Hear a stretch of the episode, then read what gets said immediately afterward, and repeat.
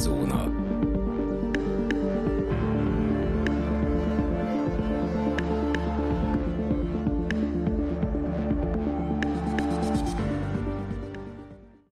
Köszöntjük a kedves hallgatókat, ez itt a Szürke Zóna Podcast, a mikrofonnál Rezső, valamint állandó vendégem Dani. Sziasztok! És itt van velünk még egy különleges ö, ö, résztvevő, egy hallgatóink közül kivált ö, vendég, a Szürke Zóna Podcast történelmének első vendége, Péter személyében, aki egy pedagógus, és felajánlotta, hogy részt vesz ebben a sorozatban, és megmutatja nekünk a pedagógus szemszögből az oktatási rendszerrel kapcsolatos álláspontját. Szervusz, Péter! Sziasztok! Köszöntöm én is a hallgatókat, és köszönöm a lehetőséget.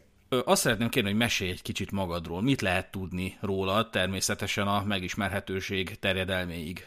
Humán és reálszakos tanárként végeztem, nem is olyan régen. Eltöltöttem néhány évet a közoktatásban, azon belül is a középiskolai oktatásban, valamint néhány évet eltöltöttem a felsőoktatásban is, szintén tanárként, és hát most már pályát hagyott volt pedagógusként. Próbálom majd elmondani a pedagógusok szempontját arról, ami, amiről eddig szó volt, illetve amivel most így szembesítetek majd. Valamint azért szeretném hozzátenni rögtön az elején, hogy természetesen ez az én személyes szubjektív véleményem, ez nem jelenti azt, hogy én tévedhetetlen vagyok, és mindenki így gondolja, de mivel én vagyok megkérdezve, ezért el fogom tudni mondani azt, hogy én hogy látom, esetleg néhány kollégám hogy látja azokat a dolgokat, akikkel beszéltem, vagy olvastam tőlük gondolatokat. Én nagyon örülök egyébként, hogy részt veszel ebben a sorozatban, mert az, els, az előző két epizódból kiderülhetett, hogy nekünk mi a hozzáállásunk és mi a meggyőződésünk az oktatási rendszerrel kapcsolatban, és hát elég élesújtó. Ugyanakkor meg a Telegram csoportunkból is kiderült, hogy azért nem mindenki gondolja így, tehát némely hallgatónk meg is írta konkrétan nekem, hogy, hogy nem ért egyet velünk, mert hogy az oktatási rendszerre ebben a formájában akár, de igenis szükség van a, a, arra, hogy, vagy annak érdekében, hogy egyáltalán az emberek valamilyen szinten műveltek legyenek. Ugye azt hiszem észre, hogy itt mindig szélsőségekben gondolkodnak az emberek, és valahogy mindig a, a szélsőségeket összevetve valahol a középmezőnyben, vagy a középterületen lehet megtalálni azt a megoldást, ami, ami adott esetben egy jól működő és kielégítő minőségű oktatási rendszerhez tudna vezetni minket. Neked mi az álláspontod az oktatási rendszerrel úgy átfogóan? Hát igazából a mi oktatási rendszerünk, mint olyan, amit itt Magyarországon, Szlovákiában vagy itt a szűkebb régióban használunk, arra el tudjuk mondani, ugye, hogy ez az a poroszos oktatási rendszer, nem jó, de mondjunk jobbat. Én, én igazából, tehát én nyitott vagyok arra, hogy meghallgassak másokat is, hogy mi a véleményük. Nyitott vagyok arra, hogy új módszereket alkalmazzak, de jelen pillanatokban én személy szerint a, a reformpedagógiai irányzatokkal nem, nem feltétlenül értek egyet. Tehát vannak azoknak is jó oldalai, de jelen pillanatokban én, én személyesen csak a poroszos oktatási rendszeren belül annak egy elég magas reformációjával tudom úgy gondolni, hogy megvalósítható egy minőségi oktatás. Hát igen, nyilván azért is jó, hogy akkor van egy, egy személy a másik oldalról is, ugye a, a tanári asztal másik oldalán ülő embert is megkérdezhetjük, mert nyilván ez a téma mindenkit érint. Akár gyerekként ugye a saját bőrén megtapasztalhatja, hogy milyen diáknak lenni, majd később szülőként megtapasztalhatja, hogy milyen, hogyha a gyermeke jár iskolába, és hát azért jó Jó látni azt, vagy jó hallani azt nyilván, hogy, hogy azért nem minden olyan fekete-fehér, mint ahogy azt otthon előadja a gyerek, vagy a szülő, vagy akárki, és azért nyilván jó lesz hallani azt is, hogy azért tanári szemmel ez milyen. Úgyhogy én azért is örülök, hogy egy ilyen témához sikerült vendéget szereznünk, mert tényleg itt most nem tömeges szektorgyilkosságokról, meg bűnügyekről beszélünk, hanem azért tényleg ami, aki, egy olyan téma, ami mindenkit érint, és egy olyan aspektust is megragadhatunk így, ami nyilván majd sok kérdést fel fog vetni, és nem hiszem, hogy sőt, biztos, hogy nem fogunk sokra választ találni. Ilyen például az, hogy ez a mondjunk jobb rendszert. Hát igen, az a helyzet, hogy ö, szerintem itt Rezsővel maximum okoskodni tudunk, meg nyilván a saját negatív tapasztalatainkból tudunk ö, ö, meríteni, merítkezni, hogy akkor mit lehetne tenni, de nyilván sokkal okosabb emberek vannak, akik ebben az egész ö, oktatási rendszer témában dönthetnének arról, hogy milyen reformokat lehetne bevezetni, és nekem személy szerint az az érzésem, hogy ez nem nagyon történt meg, és mindenki csak, csak ül a seggén, és nem igazán szeretne semmilyen reformot bevezetni. Arról mesélj egy kicsit, hogy hogy találkoztál, vagy hogy talált meg téged az oktatási rendszer, hogy hogy kerültél ebbe a szakmába, és hogy akkor hogy álltál hozzá ez az egész tanítás dologhoz, meg pedagógiához. Voltak-e ellenérzéseid a gyerekekkel szemben, vagy tetten érhető volt-e az évek során, hogy így kialakul egyfajta ellenérzés benned a gyerekekkel szemben? Most tehát akkor az én véleményem ugye, ahogy az a híres idézet is szól, hogy nem mindegyik tanár születik vadállatnak, hanem a diák nemzetékek szívós munkája teszi azzá. Személy, személy szerint úgy, úgy találkoztam a pedagógiai iránnyal, vagy a tanári iránnyal, hogy én igazság szerint nem is szerettem volna tovább tanulni. Én nem tudtam elképzelni a jövőmet, nem, nem volt elképzelésem arról, hogy hova tovább, ellenben viszont próbáltam élni a lehetőségekkel, és élni azokkal a lehetőségekkel, hogy az egyetemi nyílt napokat megnézni. Hogy hát mégiscsak mit tud kínálni nekem az egyetem. Ugye közoktatásban az embernek elképzelése nincs arról, hogy a felsőoktatásban mit csinálhat. A, a közoktatásban a legtöbb diák számára a felsőoktatási intézmény az pontosan ugyanolyan intézmény, mint mondjuk az általános iskola vagy a középiskola. Tehát így odamész, tanulsz, kész, ennyi, toszogatnak egész nap, anyádat hívogatják, nem tudom, rosszalkodsz, tehát így, így nem, nem tudsz elképzelni más rendszert, mint amiben vagy. Elmentem, megnéztem a nyílt napokat, és egyszer csak így rájöttem, hogy hú, nekem ez a kínálat, ez tetszik. Legalábbis így nyilván a tanuláson kívül, mert elmész oda, mit mondanak először, ezt meg ezt meg ezt lehet tanulni. Oké, te már tanulsz x éve, azt téged nem érdekel, meg valahogy sejtetted, hogy tanulni lehet, azon kívül mit lehet csinálni. És elmondták, hogy a felsőoktatási intézményekben az egyetemistákra milyen élet vár. Mondom, nekem ez tetszik, csak most már meg kell találnom az utam. És mindig is érdekelt a két szakom, ami valószínűleg későbbiek folyamán úgy is ki fog derülni, hogy mi az én két szakom, de mindig is érdekelt ez a kettő, és hát úgy voltam vele, hogy ezt a tanári pályán tudom kombinálni, mert máshol nehezen lehetett volna egy képzés alatt a humánis reál oldalt kombinálni, így elmentem tanárnak. Illetve volt bennem hajlam mindig arra, hogy másokat tanítsak, de így nem gondoltam volna soha, hogy én tanár leszek. Na most, hogy mi volt a véleményem a képzés alatt, igazából hogy volt-e ellenérzésem a diákokkal szemben, vagy akkor, akkor optimista voltam-e? Igazából nem voltam optimista, mert ahogy ti is elmondtátok, én is inkább voltam eleven gyerek, mint jó tanuló. Szerintem erre majd később úgy is kitérünk majd a jegyekre, meg a többiekre, hogy az mit tükröz tanári szemmel, de annyit előre elmondhatok, hogy a jegy nem tükröz igazából semmit. Maximum a szorgalmat, de ezt majd ott kifejtem. Tehát nem voltam én sem jó tanuló, és tehát így, így bennem volt ez a realizmus, hogy nagyjából milyen lehet egy diák. És a tanulmányaim alatt tanultam sok jó dolgot, sok szép dolgot, hogy így kell tanítani, úgy kell tanítani, amúgy kell tanítani, ezeknek a javarésze használhatatlan a való életben, és így a diákokkal szemben, hogy, hogy álltam teljesen realistán, tehát nem volt, nem volt a diákokkal szemben semmi ellenszenvem, nagyjából sejthettem, hogy mire, mire készülhetek, de mondom, ez annak is köszönhető, hogy én is egy szakközépiskolába jártam, ahol így a diákok viselkedése az nem olyan volt, hogy így letették őket a sarokba és voltak, mint egy zsák krumpli, hanem hát igazából egy, egy magaviseletileg nagyon rossz osztályba jártam. Úgyhogy nem volt ellenszem a diákokkal kapcsolatosan, nyilván a viselkedésükkel kapcsolatosan kicsit, kicsit féltem, hogy tudom-e őket moderálni, de jelen pillanatokban sikerült. Vagy úgy érzem, hogy, hogy tudtam tartani azt a színvonalat, hogy, hogy a diákok se érezzenek engem zsarnoknak, ne érezzék azt, ami az előző két részben elhangzott vélt vagy valós sérelemként, ellenben viszont a, a fegyelmet azért tartsák nálam. Úgyhogy nem volt ellenérve, ellenérzés a diákokkal szemben a képzés alatt, sem után.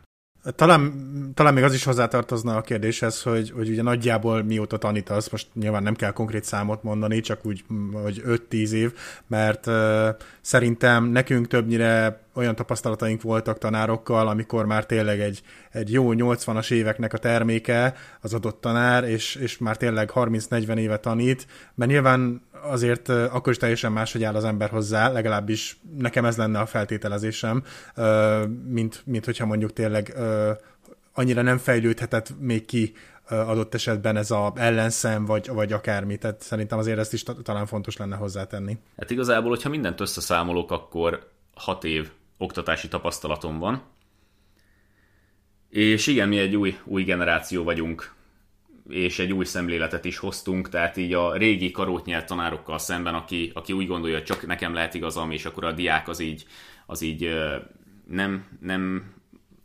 mondhat nekem ellent, és akkor, és akkor, hogyha ellent mond, akkor ő rögtön ellenszenves lesz. Mi azért így nem, mi azért egy új, új stílust hoztunk be ebbe az egész rendszerbe. Igen, hát akkor már végül is ebből a szempontból is jó lesz hallani a véleményedet, mert hát ja, sajnos nekem legalábbis biztosan olyan tanáraim voltak, akik egy régebbi rendszert képviseltek, úgyhogy kíváncsian várom, hogy hogy alakulnak akkor a, a beszélgetések. Alapvetően arra vonatkozólag érdekelne az álláspontod, hogy a diáknak, avagy a gyereknek miképpen változott az évek során az érdekérvényesítő képessége. Mondhatjuk, hogy régen szinte semmi nem volt, tehát hogy gyakorlatilag pofozni lehetett a diákokat az iskolában, már mint a tanárok, vagy akár az igazgató által, és hogyha ezt otthon elpanaszkodta, akkor megérdemelted, fiam, nyilván rászolgáltál, meg hasonlók. Tehát egy nevel, nevelési módszer volt akkor egy picit az erőszak ilyen értelembe véve. És ezt nagyon sokan gyakorlatilag meggyászolják ezeket az időket, különösen az olyan iskolákban, ahol kezelhetetlenek a gyerekek, és már, már gyakorlatilag tömegverekedések vannak, vagy hát legalábbis, hogy mondjam, veszik a bátorságot, és felveszik a harcot a számukra ellenszenves tanárokkal. Legnagyobb szerencsétlenségükre ma már ezekre az atrocitásokról felvétel készül, tehát hogy még csak, mert ugye mindenkinek van egy mobiltelefon a zsebébe, végül a kezébe, és ezek felkerülnek akár az internetre, tehát hogy nem, nem okoz az problémát a későbbiekben, hogy ki kezdte meg, hogy egyáltalán a tanár erőszakoskodott-e, vagy, vagy, a, vagy a diák volt az, aki ütött, vagy egyáltalán visszaütötte, tehát hogy ezek, ezeket a kérdéseket, ezek az ilyen telefonos felvételek tisztázni tudják. Viszont engem nagyon érdekelne, hogy miképpen változott a gyerekeknek a hozzáállása gyakorlatilag az évek során. Észrevehető-e az a tendencia, hogy, hogy nagy, nagyobb vagy jobban, inkább annak tudatában annak, hogy őket nem lehet megütni, hogy nekik jogaik vannak, visszaélnek-e ezzel, ezzel az előjoggal, amennyiben ismerik, és, és ez mennyire válhat a, gyakorlatilag a, a pedagógus tekintélyének a kárára? Ez egy nagyon jó kérdés, mert azt kell tapasztalni, hogy a diák a jogaival sokkal jobban tisztában van, mint a kötelezettségeivel. Nemrégi példa, néhány nappal ezelőtt volt egy példa, az egyik kolléginának mondta az egyik, nem is tudom, hetedikes diák, hogy már pedig erre nincs joga, mert ez így benne van a tanulmányi szabályzatban, hogy ezt nem csinálhatja. És így a kollégina így vette a lapot és rögtön rá is mondta, hogy igen, lehet, hogy én ezt nem csinálhatom, de ugye tudod, hogy te meg azt nem csinálhatod. Mert az is benne van a tanulmányi szabályzatban. És a diák csak nézett és hápogott. Tehát igen, a saját jogaikkal tisztában vannak, és hát ez addig mehet a tanító vagy a tanár tekintélyének rombolására, amíg a tanár ezt így engedi. Tehát hogyha a tanár így egyből, hogyha, hogyha egy besokkol, hogy oké, okay, hogy neki, magának ehhez nincs joga, és, és akkor itt lehal, elveszti a kontrollt, akkor igen, akkor a tekintélyének rovására megy. De amint visszaszerzi a gyeplőt, hogy márpedig neked meg kötelességeid vannak, nem csak jogaid, akkor onnantól kezdve ugye, ugye ezt így visszaszerezheti.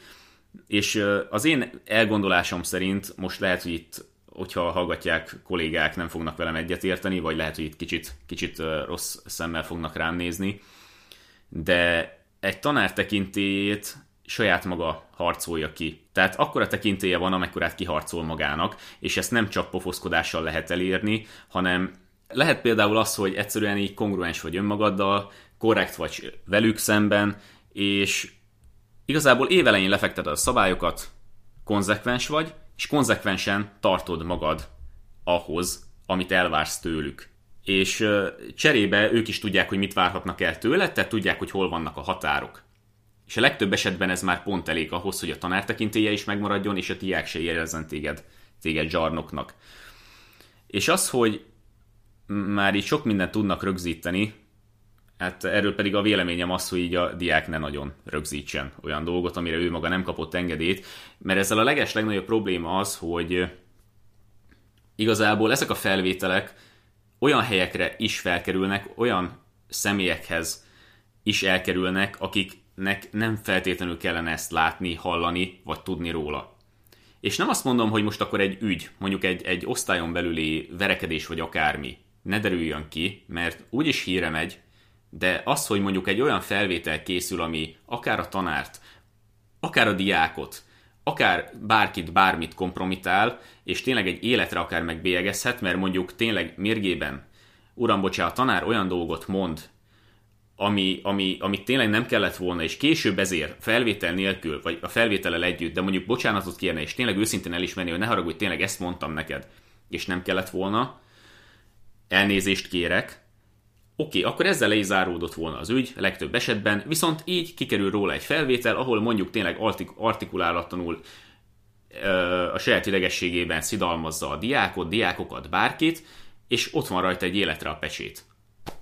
Úgyhogy ezek a mobileszközök, ezek inkább, inkább, vagy bármilyen rögzítő eszközök több kárt okoznak a diák kezében szerintem, mint hasznot. Nyilván ez a mobileszközök, ez alapból egy ilyen érdekes kérdés, és ö, valószínűleg magam ellen beszélnék, már mint a tizen akárhány éves énem ellen beszélnék, amikor azt mondanám, hogy talán jobb lenne tényleg valahogy, ö, nem azt mondom, hogy betiltani, de valamit kezdeni általánosan ugye a mobileszközökkel, mert itt nem csak arról van szó, hogy a felvételkészítés a későbbiekben problémát okozhat, de ugye eleve, hogy mennyire figyel a diák, vagy nem figyel, azt mondjuk tény és való, hogyha elveszed a mobileszközt, attól függetlenül én is végigrajzoltam az órákat, tehát innentől kezdve, ha én nem akarok figyelni, akkor nem fogok figyelni, de... valóban, mint, mint egy eszköz, amit fel lehet használni annak érdekében, hogy te ö, ugye kontextusból kiragadjál néhány másodpercet, hogy, hogy egyszerűen csak egy basszameget, vagy bármit elereszt a tanár, amit egyébként kultúrát körülmények között nem engedne meg magának, és, és nyilván ez már egy olyan fényt vetít rá, ami, ami nagyon-nagyon negatív lesz. Ö, ez... ez persze okozhat problémákat, ö, és hát nem is tudom, hogy ezt nagyon hogy lehetne megoldani úgy, hogy hogy tényleg senkinek ne sértsék meg a jogaikat. Nyilván itt ez egy sokkal nagyobb téma, hogy egyáltalán egy tíz, tíz éves gyereknek minek veszünk mobileszközt, de ja, ezzel biztos, hogy kellene valamit kezdeni, mert ahogy fejlődnek az eszközök, a, a hang, meg a képminőség, meg a minden, ez csak egyre rosszabb lesz szerintem, ahogy haladunk majd előre. Igen, ennek, ennek megoldása lehet az, amit már néhány helyen alkalmaznak, hogy igazából az iskola központilag szerel fel kamerákat, elsősorban a folyosókra, más esetekben mondjuk a szaktantermekbe, és ugye, ha jól tudom, javítsatok ki, ezt ti valószínűleg jobban tudjátok, de ugye itt a gé dé pé er meg minden miatt mindenkivel alá kell íratni a papírt, hogy ugye ebbe beleegyezik, de hogyha ezek a papírozási normák, amiben ha szeretnénk, akkor a részletekről belemehetünk, de én nem tudok belemenni. Tehát, hogyha ezek a papírozási normák megvannak, akkor akár az osztálytermekbe is rögzítsenek, vagy telepítsenek kamerákat, ami rögzíti az osztályban folyó eseményeket. És ez központilag az iskolában van letárolva, csak illetékesek férhetnek hozzá, csak meghatározott dolgokra használható fel, például balesetrekonstrukcióra, vagy bármi ilyen konfliktusra, konfliktus helyzet tisztázására, és akkor ebben az esetben ez így legyen. Mert ez így tényleg jó, hogyha valami történik az osztályban, mondjuk inzultálják a tanárt, vagy a tanár a diákot, vagy bármi, hogy akkor ezt vissza tudják nézni. De továbbra is azt mondom, hogy a diák ne rögzítsen semmit. Ezzel a technológiai kérdésekkel összefüggésben én nekem az a benyomásom, hogy az, hogy a diáknak van egy eszköz a a zsebében, amivel bármikor elindíthatja a felvételt, legalábbis megvan rá a lehetőség, az talán alkalmas arra, hogy egy kicsit a ta- tanári önkényt azt kontrollálja.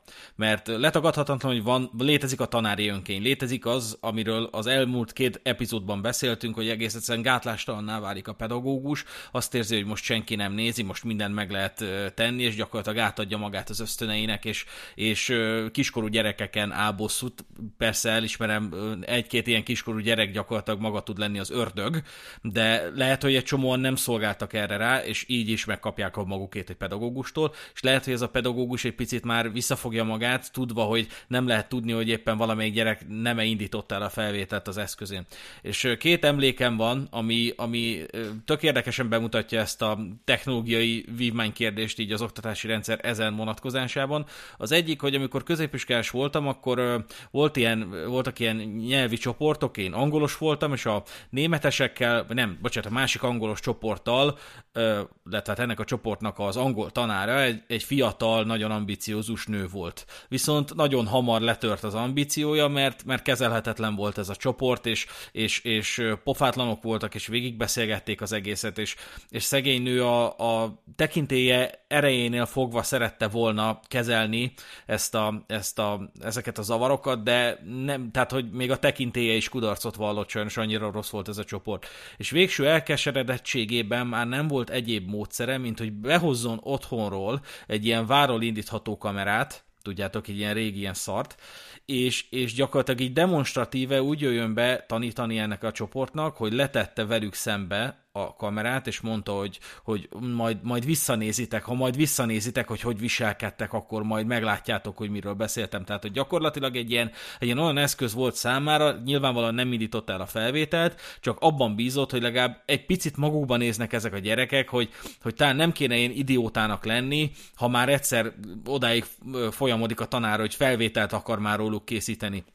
És ez hozzám úgy jutott el, hogy ez a tanár, eh, bocsánat, az, az évfolyamtársaim, vagy osztálytársaim szünetbe elkezdtek hangosan gondolkodni azon, hogy ez, ez, ez biztos, hogy nem tehetné meg, hogy ennek utána kéne menni, hogy beszélni kéne valami szakemberrel, hogy ez a diákoknak a lekamerázása, ez engedélyezette, meg hasonlók. És annyira felháborodtam, hogy szegény nőnek ez volt az utolsó eszköze, amivel valahogy, valahogy egyszerűen kontrollálni tudja ezeket a gyerekeket, és így is elkezdtek azon gondolkodni, hogy hogy lehetne vissza Visszavágni még, még ennek ismeretében is. Igen, ez így jellemző a diákokra, hogy, vagy hát, mert bocsánat így a nagy általánosításért, inkább akkor azt mondom, hogy a, tanár, a diákok egy részére rettenetesen jellemző, hogy abban találják meg a sikerélményt, hogy a tanárt bosszantják. Tehát fel, az előző órákon, vagy az előző részekben felmerült, hogy unalmas az óra, vagy más módon nem érdekel. Itt is elhangzott Danitól az, hogy végigrajzolta az órát. Én azt mondom, hogy igen. Vannak unalmas órák, vannak unalmas tanárok. Arról, hogy egy óra unalmas, most megint a kollégákkal fogok szembe menni, és most ezért meg lehet rám orrolni, de akkor most diák szemszögből mondom, és részben tanár szemszögből. Arról, hogy egy óra mennyire unalmas, arról részben a tanár is tehet. Mert viszont vannak azok a történetek, nem is egy, nem is kettő, hogy hú, engem nagyon nem érdekelt mondjuk a történelem. Mert tényleg mit csinálok a történelemmel? Hangzott el a nagy kérdés. De ekkor is az volt, hogy olyan jó tanárom volt, hogy, meg, hogy, hogy érdekelni kezdett a történelem. Odafigyeltem, tanultam, és tényleg érdekes volt, de ugyanúgy a zenénél, ugyanúgy bármelyik másik anyagrésznél. És e, igazából a másik dolog, hogyha a diák unalmasnak tartja az órát, vagy más módon nem érdekli, akkor elkezdi az örömét abban lelni, hogy elkezdi a tanárt bosszantani. Főleg, hogyha a tanár természete erre, vagy a tanár személyisége erre még úgymond kapható is. Tehát egyszerűen tényleg fel lehet bosszantani, akár apróságokkal. Tehát, hogyha rágörcsöl dolgokra, nem tudja elengedni a dolgokat, akkor, akkor igen. Akkor ez van, hogy hú, ez a tanár, ez unalmas órát tart, vagy egyszerűen csak annyira gyenge jellem, már bocsánat a kifejezésért, de máshogy nem tudom mégsem, én sem megfogalmazni, hogy őt fel lehet bosszantani, és a gyerek ennek örül. És igen. És akkor, hogyha elkezdik bosszantani, a tanár elkezd visszavágni, jobb hiány, mert már nyilván neki is tele a töke, és, és már ő is olyan módszerekhez folyamodik, ami mondjuk úgy, hogy a legalitás határán van, vagy akár még túl is lépi, uram bocsá, akkor a diák az helyett, hogy azt mondaná, hogy oké, oké, lehet, hogy már szegény uh, tanár az idegei végét járja, és lehet, hogy, hogy most egy picit be kéne fékeznünk, nem? Azon kezdenek el töprengeni, hogy hogyan tudnak még jobban alávágni. A diákok egy csoportjára ez is jellemző. És, és igen, ez egy nagyon sajnálatos dolog. Hát kérdés az ugye, hogy nem tudom neked mik a tapasztalataid, hogy mennyire készítik föl az embert arra egy olyan munkára végül is, ahol egy börtönhöz hasonlóan ugye az ott lévőknek a nagyon nagy része az nem igazán szeretne ott lenni, főleg nem ugye majdnem egész nap, és nyilván azért itt kialakul egy kis feszültség, meg, meg tényleg azért, hogyha valaki olyan jellemmel rendelkezik, akkor, akkor ilyen szinten megtörhet, hogy, hogy cukkolják őt, idegesítik, meg, meg minden egyebet csinálnak, az agyára mennek, hogy, hogy egyébként alapvetően mennyire készítik föl a tanárokat erre az egész szituációra? Semennyire. Erre nem lehet felkészíteni, mert ez főleg személyiségkérdés. Tehát a legelitebb iskolában is lehet az, hogy, hogy egyszerűen a diákok beleállnak egy tanárba, aki, aki erre vevő. Tehát ahogy, ahogy elhangzott, hogyha tényleg a tanár egy, egy annyira gyenge jellem, és még mindig nem tudok sajnos jobban fogalmazni, akkor a legelitebb iskolában is lesz legalább egy-két olyan gyerek, aki bele fog állni, mert egy kicsit aljas, kicsit gonosz, meg kicsit nem is érdekli az óra, és akkor a, az öröme abban lesz, hogy akkor bosszantja a tanárt. De, de hogyha egy tanár ezt tudja kezelni, vagy legalábbis a legtöbb esetben tudja kezelni, akkor, illetve maga a személyisége is olyan, hogy, hogy van azért így az életben is bárhol máshol egy kicsit ilyen tekintélyparancsoló megjelenése, akkor igazából a legaljábbnak elkönyvent iskola legaljább osztályába is bemehet, akkor is rend lesz és fegyelem. Tehát erre nem, nem lehet felkészíteni. Tippeket, trükköket lehet adni, aztán azt a tanár vagy tudja alkalmazni, vagy nem tudja alkalmazni. Tehát hiába van az, hogy tanácsoljuk egymásnak tanárok is azt, hogy akkor figyelj, ezzel az osztályal tényleg egy picit nehéz. Ott nagyon sok a, a válogatott olyan gyerek, aki, aki nehezen bír magával. Igen, ilyen is van. Természetéből fakadólag nem bír magával. Nem az óra, meg a tanár tehet róla. És akkor hiába mondjuk neki, hogy figyelj, akkor, akkor ezt csináld vele, vagy azt csináld vele, vagy azt csináld vele, hogyha a tanár egyszerűen olyan személyiség, olyan jellem, akkor hiába próbál így úgymond keménykedni, ahogy ti fogalmaztatok, nem fog, nem fog működni nála ez az eszköz. Sőt, sokkal kontraproduktívabb lesz, mert egyszerűen a diákok még jobban szembe fognak vele fordulni, hogy nem hagyod magad, próbálsz keménykedni, na figyelj, akkor mi is bekeményítünk. És akkor gyakorlatilag elkezdődik egy ördögi kör. Viszont a technológiánál maradva még szeretnék még egy érdekes esetet mesélni. A, a nővéremnek a kisfia, tehát a keresztfiam, az iskolába ment, és, és elsős volt, és ugye ilyenkor még a gyerekek egy picit ilyen bizonytalanabbak, de most már eljutottak arra a pontra, hogy, hogy már egy, megpróbált egy picit önállósodni, meg a nővérem is egy picit így engedte, hogy menjen, meg hasonlók. És pont így a Covid idején, Covid körül volt elsős, és korábban vitte be a nővérem őt suliba, vagy valami ilyesmi. Egy a lényeg, a portásnő az elküldte őt a házi orvoshoz, vagy hogy hívják ezt, ilyen iskolaorvoshoz, lázmérésre, vagy valami ilyen hülye, ilyen, ilyen, ilyen, ilyen Covid kiszűrő műveletre, vagy valami ilyen, tehát egy ilyen procedúrának akarta alávetni a gyereket, mert hogy lett volna belépéskor lázmérés, de hogy akkor még nem volt lázmérés, vagy nem jött az, akinek kellett volna a lázat mérnie, vagy a testhőt, és ezért a portás mondta a, a keresztfiamnak, hogy menjen el akkor a, a doktornénihez. És hát elindult valam, valamerre a keresztfiam, azt se tudta, hogy merre kell menni, nyilván egy ilyen hét-nyolc éves gyereket kell elképzelni, és a nővérem felhívta őt a, a, a, a telefonon, és ő pedig felvette az okos óráján, és meg, megkérdezte, hogy hogy vagy, hogy vagy, hogy megy, vizé, meg beérkeztél, meg ilyenfélék. És a keresztfiam sírva mondta neki, hogy anya, nem tudom, hogy mit kell csinálni, mert a portásnéni elküldött valami doktornénihez, és nem tudom, hogy hol van, és akkor mondta a nővérem neki, hogy nyugodj meg, nincsen semmi baj, menjél vissza a portásnénihez, és kérdezd meg, hogy hova kell menni pontosan, én itt maradok a vonalban. És visszament a keresztfiam, A, a csuklóján ott volt az okos óra, amin ö, vonalba volt a nővérem, csak ezt a portásnéni nem tudta. És amikor a keresztfiam visszaért, akkor a por, végig hallgatta a nővérem, hogy a portásnéni előadja, hogy engem nem érdekel, hogy te, te is birkózó osztályba jársz, ugyanúgy vonatkoznak rád is a szabályok, neked is el kell menned, a, na mindegy, menjél is, akkor hagyjuk is a francba.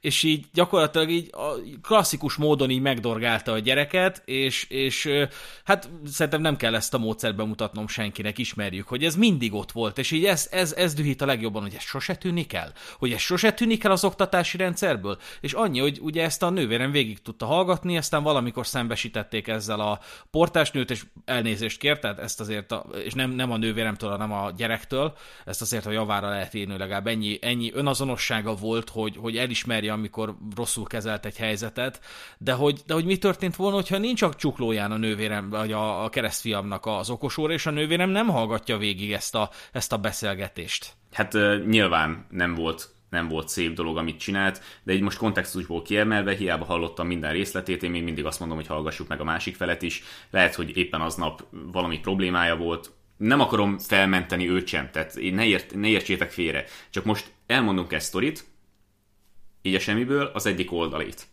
És igen, a másik oldal nem volt, nem volt korrekt, ahogy hozzáállt, de én nem tudom, hogy mi járt az ő fejében ekkor. Ez egy rossz hozzáállás volt, elnézést kért, lehet, hogy aznap reggel tényleg valami, valami rosszul indult a nap, behozott otthonról egy problémát, és sajnos ez a gyereken csattant. Hát igen, ö, nyilván természetesen minden sztorinak két oldala van. Ö, mondjuk nekem valahol általánosan van egy ilyen véleményem, hogy, hogy ha egy olyan munkát végzel, ahol emberekkel van dolgod, akkor igenis annyira meg kell emberelned magad, hogyha még van bármilyen egyéni hülyeséged, akkor ezt próbáld félretenni arra az időre, amíg ott vagy a munkahelyeden, Nyilván én voltam call centerben, hogyha nekem rossz napom volt, akkor azt nyilván ö, megpróbáltam egyáltalán nem mutatni, ugye a telefonban, meg sehol, meg azért ö, voltak olyan, nekem is olyan állásaim, ahol emberekkel kellett foglalkozni, és én ezt teljesen egyértelműnek tekintem, hogy igenis, neked akkor annyira össze kell szedni magad. Az már egy más kérdés, hogy mondjuk, ha Jocika az okos órával a kezén, ugye ö, mondott bármi olyasmit, ami... amit mondjuk már a nővéred fülébe nem jutott el. A, igen, ezek a dolgok már olyanok, hogy, hogy nem lehet ö, tudni, hogy, hogy akkor a, a gyerek mit mondott, meg, meg pontosan mi történt, lehet, hogy már harmadszorra ment vissza, és akkor hívta föl sírva, ezt nyilván így nem fogjuk megtudni, de sajnos nekem meg az a tapasztalatom, hogy igenis vannak olyan emberek, nyilván nem csak az oktatásrendszerben, hanem mindenhol máshol is, ahol tényleg nap mint nap emberekkel foglalkoznak, tök mindegy, hogy gyerekekkel vagy felnőttekkel, és ilyen szinten nem tudják ö, moderálni magukat. Úgyhogy ebből a szempontból nem tartom lehetetlennek a történetet, hogy tényleg úgy történt, ahogy, ahogy te is hallottad, de nyilván igen, minden történetnek két oldala van. Hát meg az általános iskolás éveim alatt is rengeteg olyan, ha nem is pedagógus, de például ilyen karbantartó volt például az általános iskolában, aki gyűlölte a gyerekeket, és ezt minden porcikájával kommunikálta. Hogyha neki, neki ment egy gyerek a, a fogócskázás közben, miközben ő keresztül ment a, az udvaron, min, minden dühét megérdemelte, vagy megkapta ennek a faszinak az a gyerek. Tehát, hogy, hogy egész egyszerűen léteznek a pedagógus, vagy hogy mondjam, az oktatási rendszerben igenis vannak olyan emberek, dolgoznak olyan emberek, akik gyűlölik a gyerekeket. Hát ezt nyilvánvalóan tapasztalatból is meg lehet erősíteni. Igen, ez sajnos így van. Igazából van, aki már eleve így érkezik be. Rá én is azt mondom, hogy nem tudom, hogy mit keres ott. Viszont van, aki egyszerűen ott csömörlik bele ebbe az egészbe, pedagógusként vagy más nem pedagógiai alkalmazottként.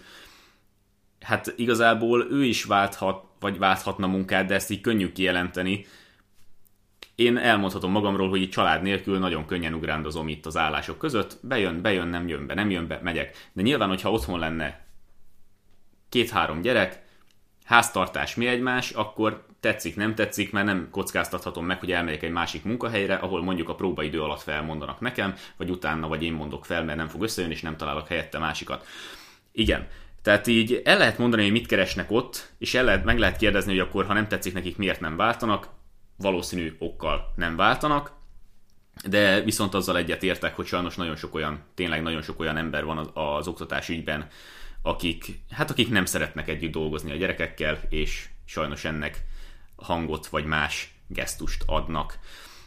A karbantartó sem szeretném felmenteni, de akkor most leszek ilyen kicsit az ördög ügyvédje. El kellene engedni ezeket a gyerekcsínyeket, de tény és való, hogy a karbantartó elsősorban nem a gyerekekkel foglalkozik. A karbantartó igyekszik akkor dolgozni, amikor nincsenek ott a gyerekek, tehát nyilván nem óra alatt megy be, ha teheti, megszerelni a, mondjuk a szekrényajtót, ami le van törve, hanem mondjuk tanítás előtt vagy után. De ha közben sikerül, akkor igen, moderálja magát és bírja ki, hogy ott a gyerekek rohangásznak körülötte, meg, meg üvöltöznek, de, de ez ilyen. Hát igen, nyilván egyszer beüt a, a, a valóság, hát leginkább ugye a magyar valóság, hogy, hogy nem olyan egyszerű munkahelyek között ugrálni. Az nyilván a, a kérdéseket inkább az ö, akkor merülnek föl, hogyha az ember alapvetően is olyan személyiség volt, hogy nem kedvelte a gyerekeket, akkor tényleg meg én nagyon meg tudom kérdőjelezni az egészet, hogy akkor minek van ott. Lehet, hogy kényszer volt annó, vagy, vagy családi elvárás, vagy ki tudja, de, de az tény, hogy, hogy vannak olyan emberek, akiknek nem, egyáltalán nem való ez a munka, és ugye beszéltünk itt a különböző atrocitásokról, meg ilyesmikről, hát nyilván ez is egy elég érdekes kérdés, hogy egyáltalán ez a, a pofon, salleradás, meg, meg ilyen, ilyen szintű nevelése a gyereknek az, az mennyire szükséges, vagy egyáltalán mennyire etikus, vagy nem is tudom, hogy hogy fogalmazzak. Hát nekem alapvetően az a véleményem, hogy az erőszak az, az sohasem megoldás, és uh, nyilván azért az elmúlt néhány évben is nagyon sok történetet lehet hallani, amikor valaki erőszakból öl, vagy egy, egyáltalán csak bánt másokat, és nyilván ezek extrémebb példák, mint amikor az iskolában rácsapnak a kezedre, mert piszkosok a körmeid. Erről a szüleink valószínűleg sokkal többet tudnának beszélni, mert ők szerintem inkább nőttek fel egy olyan korban, ahol tényleg a vonalzóval rácsaptak a kezedre, meg azért ott rendszeresebben alkalmaztak ilyen szintű nevelést. Nekem hála Istennek sosem volt ilyenben, ö, ö, nem voltak ilyen élményeim. Nyilván én egy olyan gyerek is voltam, hogy, hogy a, a rosszalkodás az tényleg inkább olyan dolgokban merült ki, ahol, ahol adott esetben kaptam egy dádát, hogy na, nem kéne ezt csinálni, nem kéne rosszalkodni. De abban is biztos vagyok, hogy a mai generáció gyermekei azok, hát ahogy tisztában vannak a jogaikkal, úgy, úgy feszegethetik a határokat is, én nem voltam ilyen, de ettől függetlenül nekem az a véleményem alapvetően, hogy nem megoldás az erőszak, hisz ugye ha a tanár, mint pótszülő, mert nevezhetjük szerintem pótszülőnek, úgy gondolja, hogy na akkor ez a cselekedet a gyermektől megérdemel egy pofont, akkor nyilván Józsika, Birikel, meg akárki más is ugye gyerekként azt fogja tudat alatt is eltanulni, hogy hogy hát az erőszak az megoldás, mert engem is így sikerült megnevelni, és ez generációkra nyúlik vissza, ez biztos pszichológusok, meg pszichiáterek, meg mindenki nagyon-nagyon mélyen tudná tanulmányozni, hogy, hogy mennyire befolyásolja egy vagy két pofon a, a, a gyerek életét, de én azt gondolom, hogy nyilván a probléma inkább a neveltetésből fakad, és, és inkább a szülőkkel kéne beszélgetni, hát gondolom, hogy a szülő részéről nagyon sokat tudnál mesélni, Péter, de, de valószínűleg ez is egy ördögi kör, hogy azért kell neked pofont alkalmazni, mert otthon nem kapta meg a normális nevelést, vagy neveltetést, és innentől kezdve a szülő is csak azért jön be, hogy panaszkodjon, meg, meg elmondja a magáét, hogy, hogy maga mit nyúl az én gyermekemhez, hisz hát láttuk, hogy a elmúlt egy-két évben is abszolút a szülőktől az a, az a vélemény hallható vissza, hogy, hogy az én gyerekemmel ne csináljon senki semmit. Hát jó, de ugyanakkor meg gyakorlatilag egész napra bedobod ebbe az intézménybe a gyereket, és azt várod, hogy más ö, tanítsa meg nekik, hogy hogyan kell élni, meg hasonlók. Ö, úgyhogy ez biztos egy, egy érdekes kérdés. Én mondom, azt mondom, hogy nem lenne megoldás az erőszak, ö, de nyilván valahol elhiszem, hogy, hogy már nincs más megoldás. Egyszerűen, amikor már büntibe állítod, már elveszed a telefonját, már, már nem tudom, beszéltél a szülőkkel is, ők is szarnak az egészbe. Biztos, hogy van egy pont, amikor már úgy látja az ember, hogy egyszerűen nem tud mást alkalmazni, mint egy pofon, vagy segreverés, vagy akármi, de ettől függetlenül én azt gondolom, hogy nyilván itt is ráférne egy reform az egész rendszerre, és, és valahogy máshogy rábírni a, a gyerekeket, hogy, hogy nem, ez így nem működik tovább. Én személy szerint magával a pofoszkodás vagy egyéb más testi fenyítés témával kapcsolatosan nem szeretnék uh, nyilatkozni, ellenben viszont, ha már a nevelés témát megemlítettük, akkor abban viszont nagyon szívesen nyilatkozom. Tehát itt is említetted a tanárt, mint pótszülőt. Hát az előző részben elhangzott, ha jól idézem szó szerint, hogy a gyereknevelésben ti is részt vesztek, mint pedagógusok. És ugye itt megint utaltál erre a pótszülő jelzővel.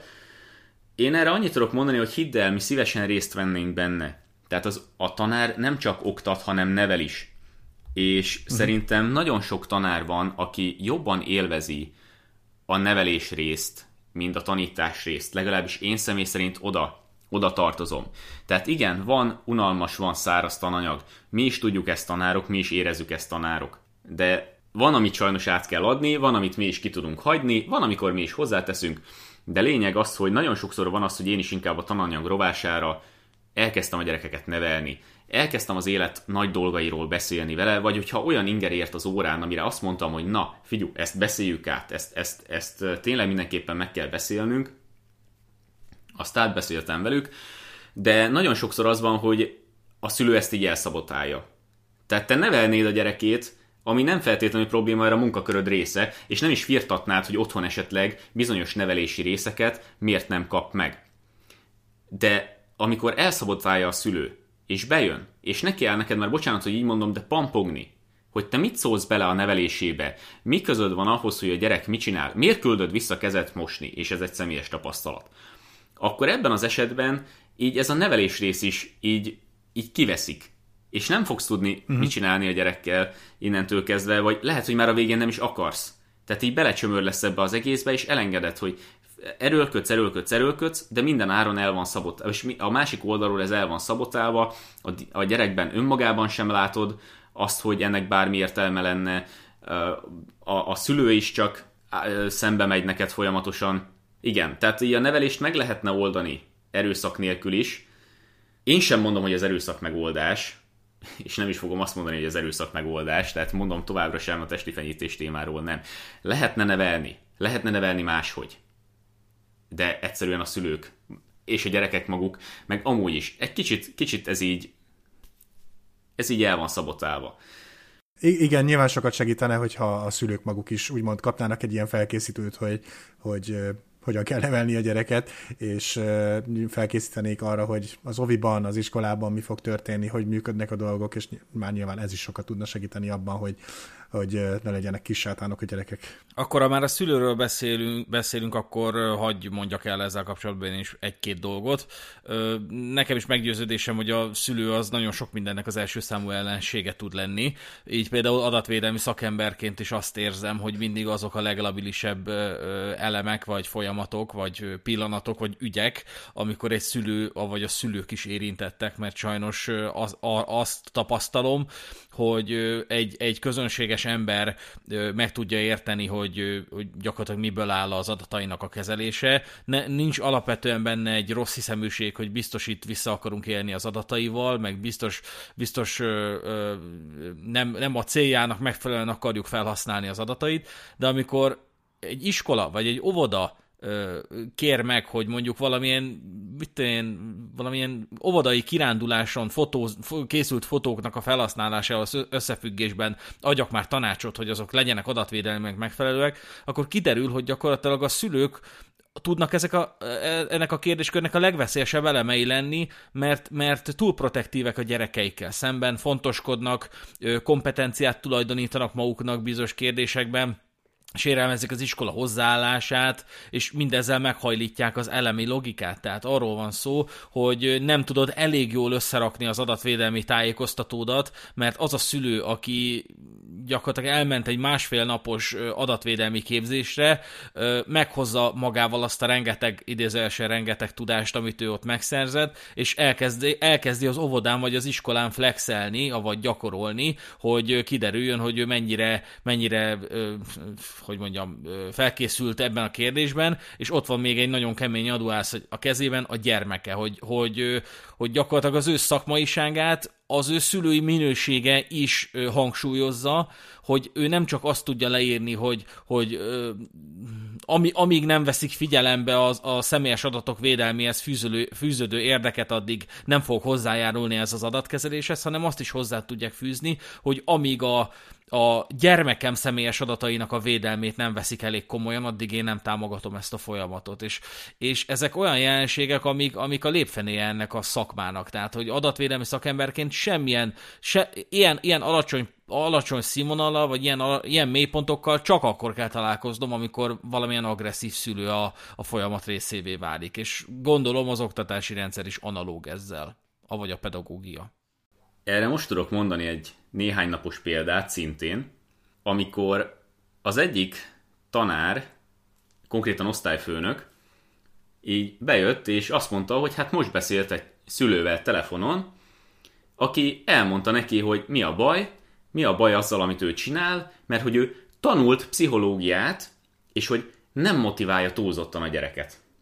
És így az osztályfőnök is csak pislogott, mert tudta, hogy ez a pszichológiai képzés, hogyha el is végezte, akkor sem egy valódi pszichológusi képzés, hanem maximum valahol részként, valaminek a részeként volt érintett.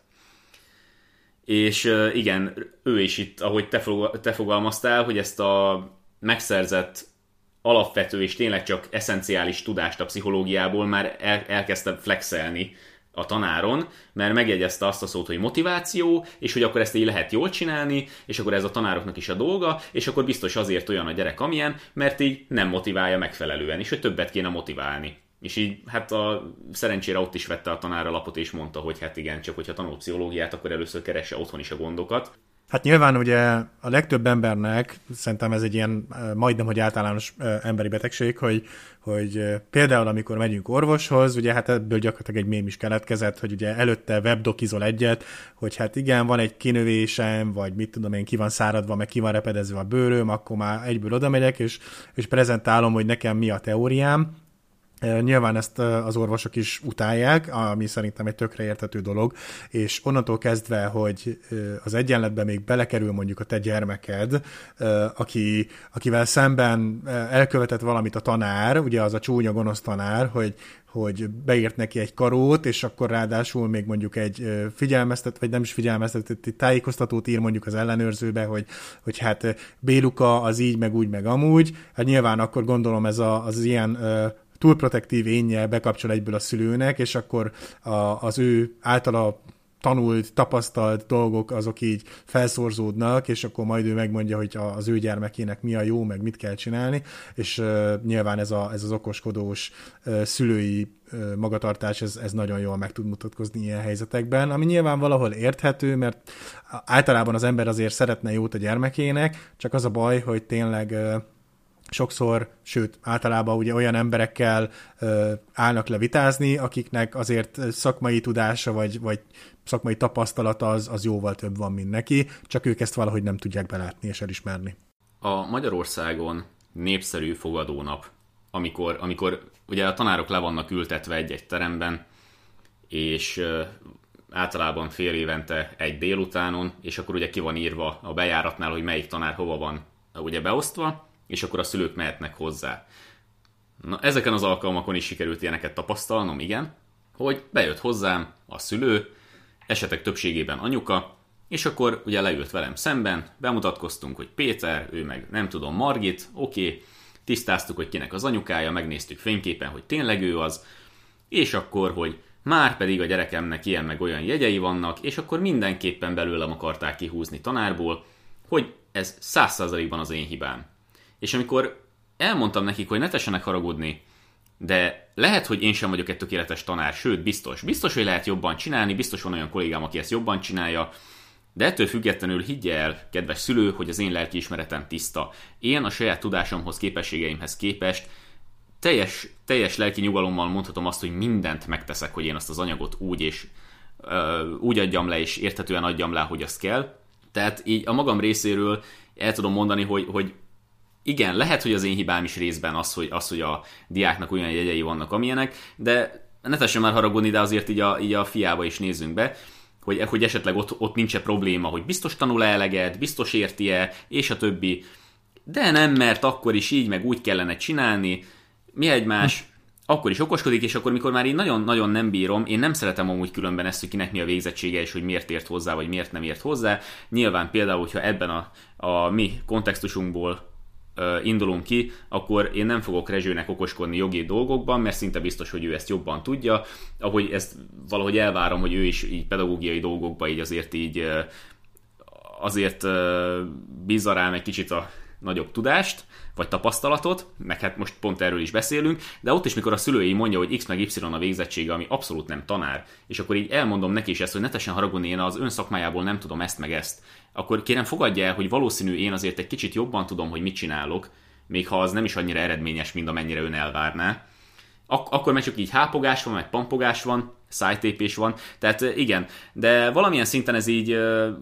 Viszont a másik felet is megértem. A szülő részéről, hogy túl protektív, tehát mégiscsak a gyerekéről van szó, mégiscsak a legjobbat szeretné neki. Csak a problémák ott kezdődnek, amikor, amikor azért nem tud megállt parancsolni magának, vagy nem tudja tisztán látni a képet, és tényleg csak így egy ilyen rózsaszín köd, és akkor így csőlátással előre. Hogy igen, már pedig a fiamnak akkor is így lesz jó, és akkor is megmondom a tanárnak, és akkor is el fogom szabotálni akár a képfeltöltést, vagy akkor is meg fogom mondani, hogy jobban kell ö, motiválni a gyereket. Itt kezdődnek a bajok. Nem azzal van a baj, hogy túl protektív, mert mindenki védi a saját gyerekét, hanem ott kezdődnek a bajok, hogy nem tudja ezt tisztán látni, hogy, hogy oké, okay, jól szeretném csinálni, de valószínűleg a másik fél is jól szeretné, és, és nem. Tehát rögtön rosszat feltételez a tanárról. Térjünk is át a távoktatásra, mert hogy van némi összefüggés a szülőkkel. Gyakorlatilag a távoktatást andó, ugye a pandémiának a fokozódásával egy pénteki napon jelentette be Orbán Viktor, Lényegében arról volt szó, egy ilyen Facebook bejegyzésben, vagy ilyen Facebook videóban, hogy hétfőtől átáll az ország a távoktatásra, és én a magam részéről le voltam sokkolva, mert biztos voltam benne, hogy ezt a, ezt a pedagógus társadalom ezt hát csak úgy pislogni fog, hogy ez most így mit akar, és még fel is hívtam egyébként egy-két ilyen pedagógus ismerősömet, meg iskola, iskolaigazgató ismerősömet, hogy nagyon szívesen közreműködök abban, hogy így elmagyarázzam a tanároknak, hogy akkor hogy kell egy Skype profilt csinálni, vagy mit hívást indítani, és azt a választ kaptam, hogy ne, ne, majd, majd, ez, majd ez kiderül, majd, majd megoldódik. Tehát hogy úgy, úgy tűnt, hogy a pedagógusok ráfekszenek egy, egy, legalább egy hétig erre a témára, hogy így kiforjon. És elindult, és azt tapasztaltam, hogy ugye némely esetben némely tanár ö, annak rendje és módja szerint úgy tartotta meg az órát, minthogyha csak ö, ö, full kontaktba tartaná meg, csak éppen ö, Skype-on jelentkeztek be a gyerekek, tehát nyilván lehetett egy sajátos bája neki, de, de leadta az órát, annyi, hogy, hogy ilyen, hogy ilyen ö, ö, távközlési eszköz segítségével. De ugye a legtöbb, hát nem tudom, hogy legtöbb, de elég sok tanár választotta azt a megoldást, hogy nem, nem így történik, hanem a gyerekeknek gyakorlatilag üzenetben kiadja, hogy mit kell elolvasni a tankönyvből, aztán üzenetben kiadja, vagy valamilyen erre alkalmatos applikáció segítségével kiadja, hogy mi a feladat, és a gyerekeknek azt meg kellett csinálni, és szintén gyakorlatilag elektronikus fájl formájában el kellett küldeni a tanárnak, és akkor ez volt a tanár olvasatában a, a távoktatás. És hát nyilván ez ebből a szempontból nem jó, tehát hogy akkor én is pont iskolába jártam, továbbképzési szakra, és nálam is gyakorlatilag átálltak a tanárok ilyen, ilyen, ilyen távoli megoldásra. Valaki ezt utóbbit választotta, hogy gyakorlatilag a, el kellett olvasni a pé dé ef tananyagból a, a adott részt, és akkor írni kellett egy beadandót, de valaki meg, meg leadta az órát online lényegében. És amikor megkérdeztem az iskolaigazgató anyósomat, hogy, hogy itt miért, miért az történik, hogy, hogy, hogy ugye ez az utóbbi, hogy, hogy üzenetben adja le az órát, és üzenetben kéri számon a diákokon a, a, a tanára a, a, a tananyagot, hogy miért nem úgy történik, hogy a távközlési eszköz segítségével megtartja az órát, akkor azt a választ kaptam, hogy a szülő ott ülne a gyerek mellett ebben az esetben, megfigyelni az órát, majd kibeszélni a többi szülővel, hogy a Julika néni milyen rosszul tanít. És ugye azt vettem ki, hogy az oktatási rendszer keretében az intézmények, az, az igazgatók, a pedagógusok próbálják ezeket a helyzeteket elkerülni, amikor a szülőnek közel lehet egyáltalán az órához. És talán hmm. ennek jegyében döntöttek egy csomóan, úgyhogy nem adják le a, az órájukat a távoktatás keretében, hanem csak üzenetbe számon kér a tananyagot. Igen, erről hallottam én is, és tudok is. Tudok ilyen példákat, konkrétan tanár kollégák mondták el, hogy a másik tanár kollégát hallották, mert nem tudom, ott voltak, tényleg főztek, akármit csináltak, vagy egyszerűen tényleg csak a, a közelében voltak, vagy eleve pikkeltek rá, vagy más miatt meg akartak róla győződni, hogy, hogy tényleg igaz-e, amit róla mondanak, és tényleg odaültek szánt szándékkal azért, hogy azt a tanárt, akár kollégát, akár csak a gyereküknek a tanárát megnézzék, megvitassák egymás közt. Tehát, tehát igen, tehát van ilyen. De most nézd, ha te nem vagy magabiztos magadban, és nem azt mondom, hogy te mindig mindent jól fogsz csinálni és mondani, és igen, tévedhetsz órán. És lehetnek olyan módszereid, ami mondjuk másnak nem tetszik, mert más úgy gondolja, hogy ő jobban tudja, és ez lehet, hogy igaz is. Ebben az esetben most mit mondjak? Vagy válts módszert, vagy válts szakot, Vagy, vagy nem tudom. Tehát tanárként te ezt így vállalod, tehát teljesen mindegy az, hogy most téged élőben hallanak, vagy, vagy egyszerűen csak hazamegy a gyerek, és akkor úgy fogja megmondani azt, hogy figyú, figyú, a tanár ezt mondta, vagy ezt csinálta, vagy valami. Egyszerűen itt tényleg csak így az élő uh, visszacsatolódása a dolognak az, ami, az, ami más. Én uh, nem tartom ezt így jó dolognak, hogy sok kolléga ettől félt, de ettől függetlenül mondjuk úgy, hogy ez a félelem nem alaptalan. De hogyha nem vállalom azt, amit így csinálok tanárként, már abban az esetben, amikor nem vagyok kiborulva is, azt azért a gyerek ne rögzítse. Természetesen most egy kicsit ellent mondtam magamnak, de hát most mit tudsz csinálni, hogyha egy eleve olyan eszközön keresztül tanítasz, ami, amit bárki bármikor szabadon úgy rögzíthet, hogy, úgy rögzíthet, hogy te arról tényleg nem tudsz. Akkor, akkor még jobban figyelj arra, amit mondasz, tehát itt visszatérünk arra, amit viszont ti mondtatok, hogy, hogy nem-e jó az, hogy, hogy van ilyen lehetőség, mert akkor a tanár odafigyel magára. Végeredményben ebben az esetben de figyelj oda magadra, taníts olyan módszerekkel, amivel el tudsz számolni a lelki ismereteddel, ha elavult információkkal dolgozol, és te amúgy erről tudsz, akkor shit happens, nézz utána, aktualizáld a tudásodat, és úgy add le. Vagy, vagy nem tudom, vagy akkor ne taníts. Most megint a kollégák ellen megyek, de ö, így jártak. Hát nyilván azért ez a ö, egy-két nap, amit kaptak erre az egész rendszernek a bevezetésére, azért ez elég drasztikus volt, és hát nyilván szerintem, ha te sokkot kaptál, Rezső, akkor képzeljük el ugye a tanárokat, de hát nyilván erről ö, Péter esetleg hallott még ö, tapasztalatokat, hogy, hogy azért főleg megint csak ugye a a veteránosabb generációk, akik már harminc-negyven évet tolják, és ugye maga a technológia is egy picit olyan számukra, hogy, hogy még mondjuk a, a jó öreg diavetítőt használják, hogyha lehet, meg, meg hasonló. A, ott azért nagy kihívásokkal nézhetett szembe a, az adott tanár. És, és elhiszem, hogy, hogy ilyen esetekben tényleg jöhettek olyan visszajelzések, hogy, hogy ő nem, nem szeretne ilyen szinten a szülőkkel találkozni, meg a szülők visszajelzésével. Hát nyilván felmerül a kérdés, hogy a, ha ilyen módon adta át a tananyagot, hogy üzenetben, meg az elvárásokat, meg ilyesmi, akkor az mennyire felelt meg a, az előírásoknak, mert van egy tippem, hogy, hogy nem igazán, és, és hát kíváncsi lennék, hogy akkor ez tényleg mennyi ideig volt így, mennyi ideig valósult meg ebben a formában, mert, mert azért ez, ez hagy kérdéseket maga után, hogy, hogy akkor az a tananyag az, az mennyire is lett jól átadva, vagy nem. Úgyhogy, de, de az biztos, hogy, hogy kellett ez a ez a sok hatás szerintem az oktatásnak, csak az a baj, hogy szerintem így, hogy ahogy ezt már korábban is beszéltük így, hogy vége lesz a, a pandémiának, meg minden, szerintem ezek az újítások, ezek megint csak úgy elvésznek a semmibe, az éterbe, és, és akkor bármilyen reformhoz megint az lesz szükséges, hogy valamilyen új járvány, vagy akármilyen világválság alakuljon ki, és akkor megint egy ilyen nagy sok hatás formájában prezentálják, hogy na, akkor van egy hétvégétek átállni az új rendszerre. Igen, erről nem csak hallottam, hanem konkrétan át is éltem, mivel akkor még a közoktatásban dolgoztam, amikor ez megtörtént, ugye kétezer-húsz. március tizenötödikén. Igen, öm, nehéz volt az átállás, és tényleg voltak azok a szakos kollégák, akik ö, egyszerűen így nem, nem tudták ugye a számítógépet elemi szinten sem kezelni, amiért én őket nem vonnám felelősségre, mert ugye itt is elhangzott az a kulcs szó, hogy egy másik generáció, vagy azok a kulcs szavak.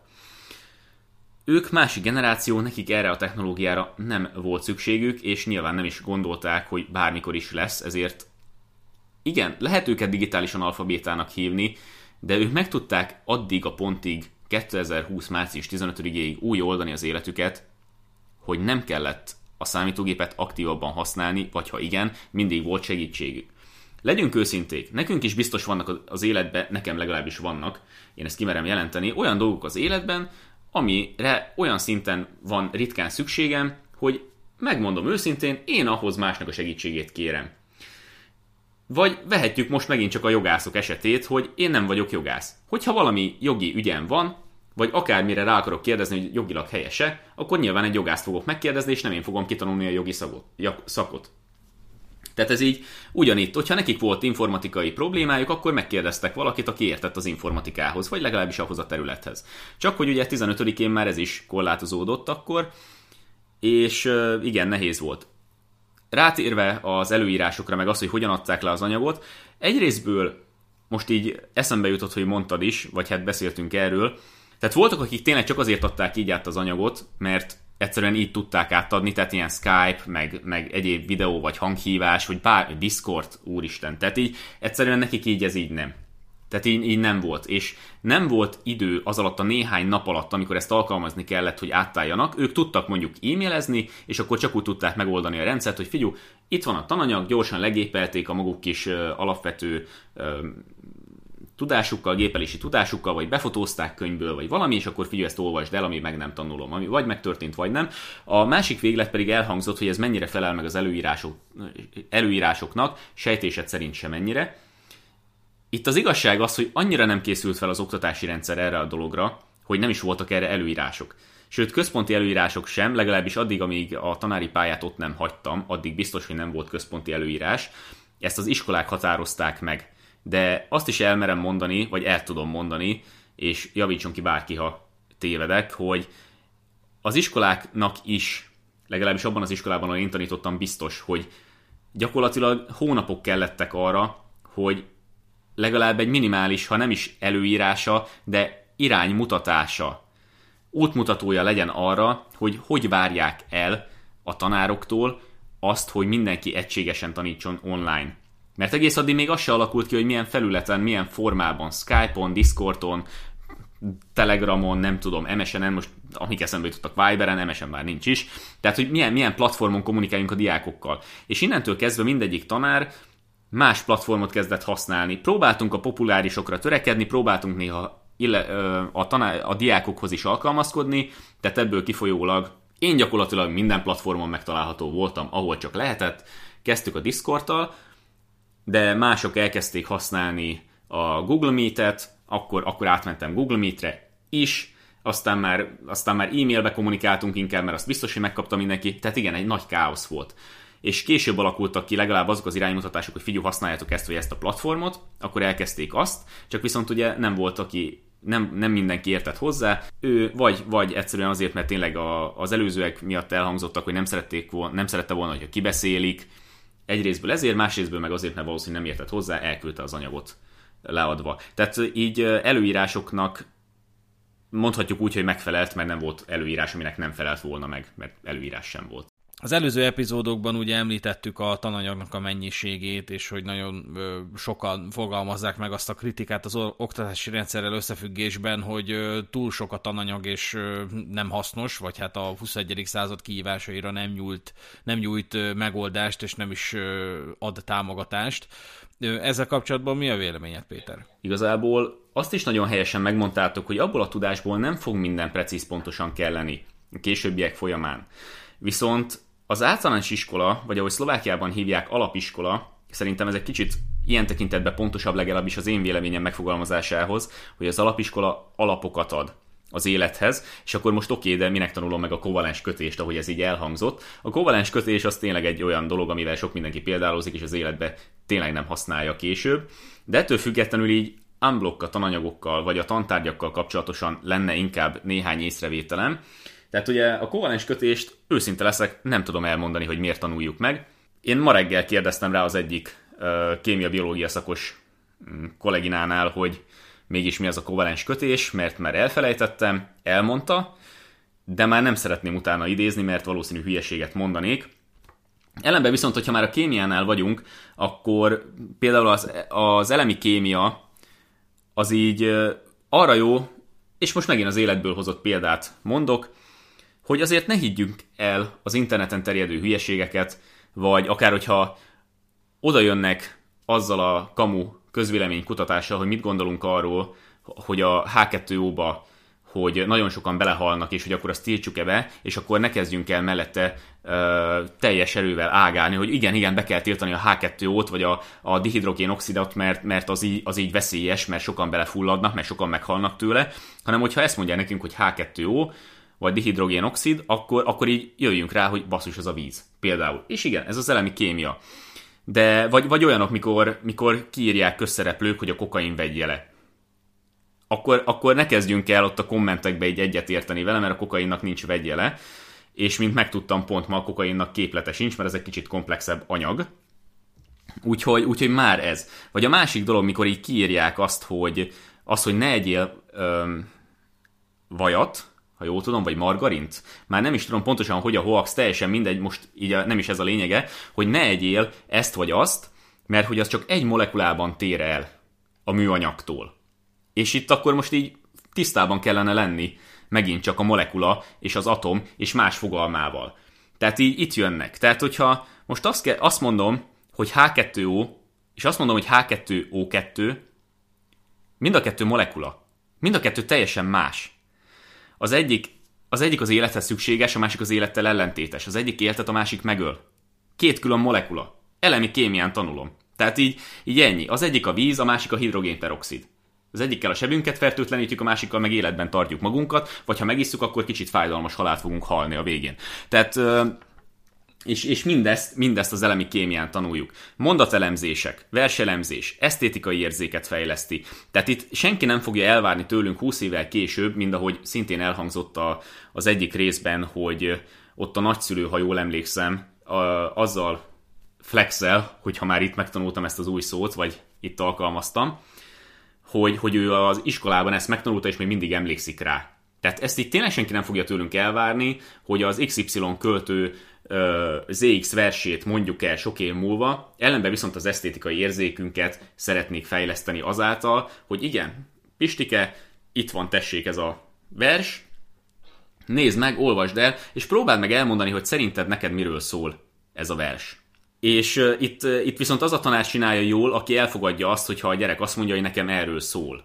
Vagy azt is, hogyha a gyerek őszintén és nem dacból azt mondja, hogy nézze, tanár úr, tanárnő, nekem ez a vers nem szól semmiről.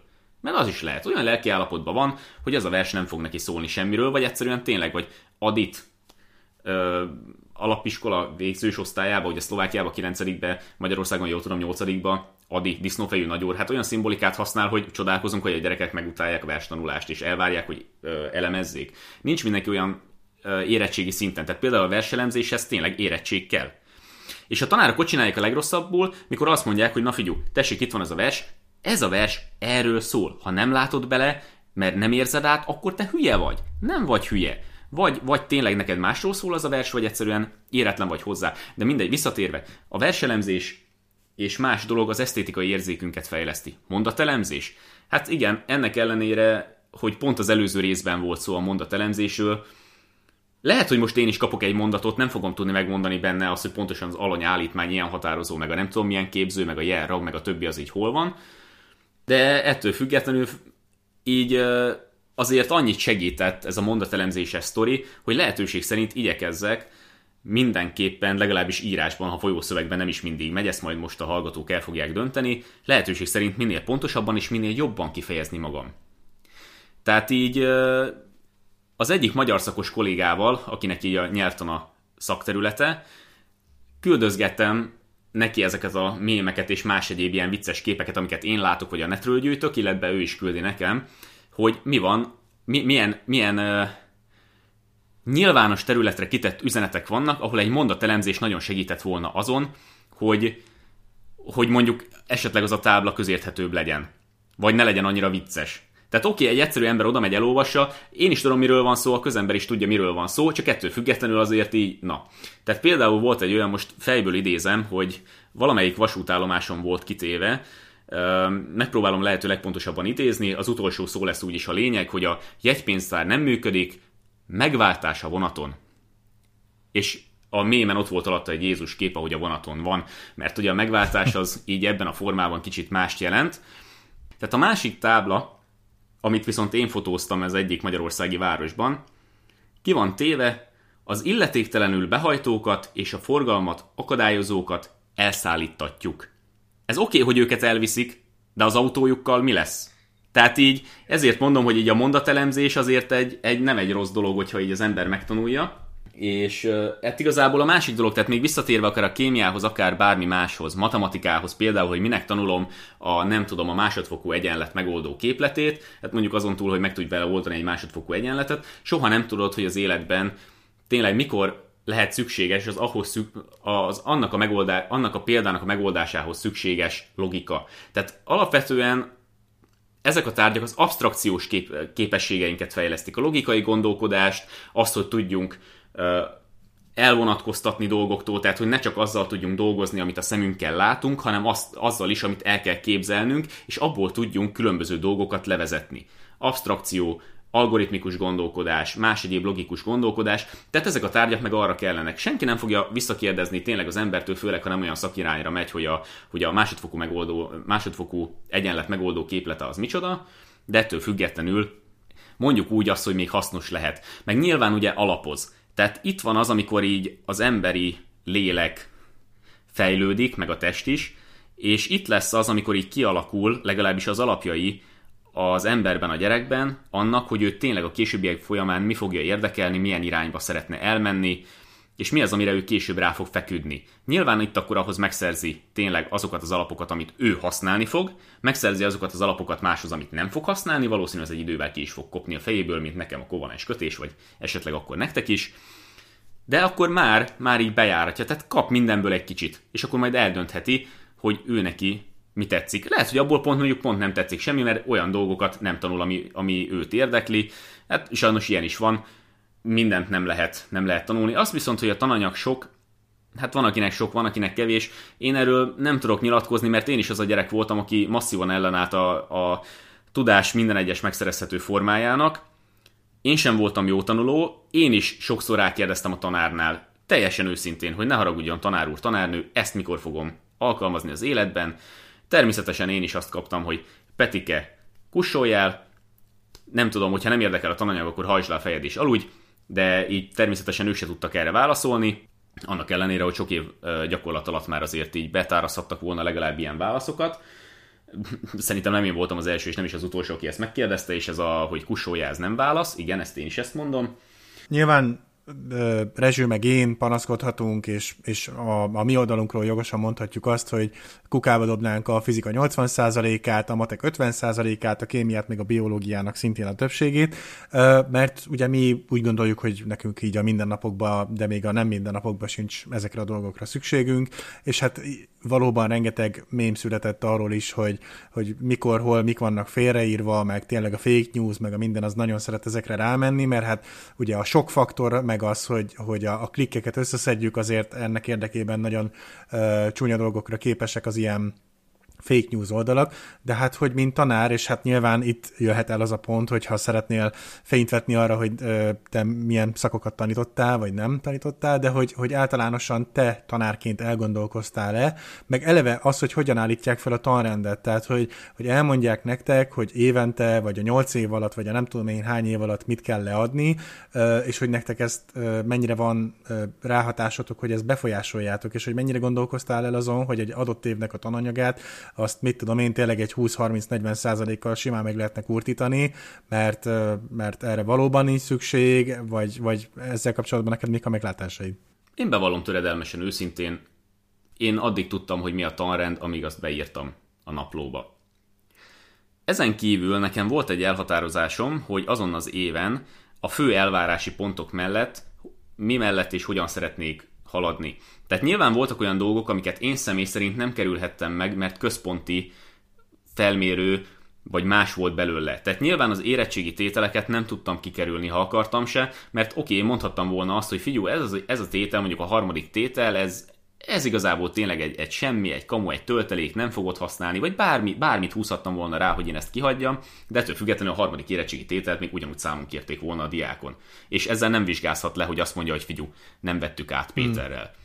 De, de én személy szerint, és most csak a saját véleményemet tudom elmondani, mondom, a fő pontokat megnéztem, és ezek mellett, amit lehetett, ami szerintem haszontalan, és ez természetesen megint szubjektív, mert egy másik tanár meg azt mondta volna, hogy már pedig az hasznos, de hát szerintem, ami haszontalan volt, azt kivettem, ami szerintem hasznosabb, aktuálisabb, jobb volt, azt betettem, illetve nagyon sok órámat töltöttem azzal, hogy a gyerekeknek, igen, ahogy a mémekben is benne van, hogy vettük ezt meg ezt, de nem tudjuk az életben azt meg amazt, bizony, hogy az élet nagy dolgairól beszéljek, és rengeteg olyan órám volt, ahol arról beszéltem nekik, hogy figyelj, én személyesen a tananyagnak ezt a részét az életben hol alkalmaztam. Tehát az, az esetek többségéhez a saját életemből vett példákat hoztam fel, és a diákok így sokkal jobban meg is jegyezték.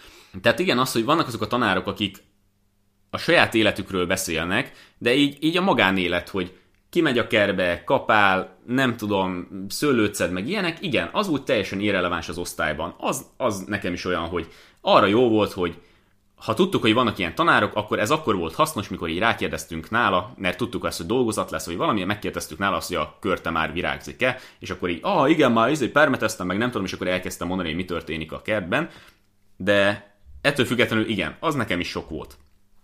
De én a saját példáimat mindig a tananyaghoz kapcsoltam, és a diákok ezt legalábbis az én észrevételeim szerint élvezték.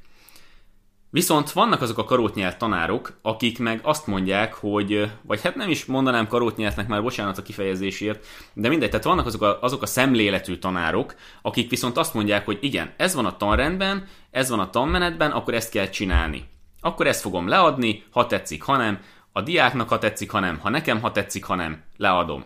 Tehát, hogy mennyire nyúlhattunk ebbe bele, igazából, ha, leg, ha nagyon jól tudom, akkor jogilag semennyire, viszont a többi az már csak így a tanáron múlt, hogy mennyire tud ezzel elszámolni később, főleg, hogyha ellenőrzés jött.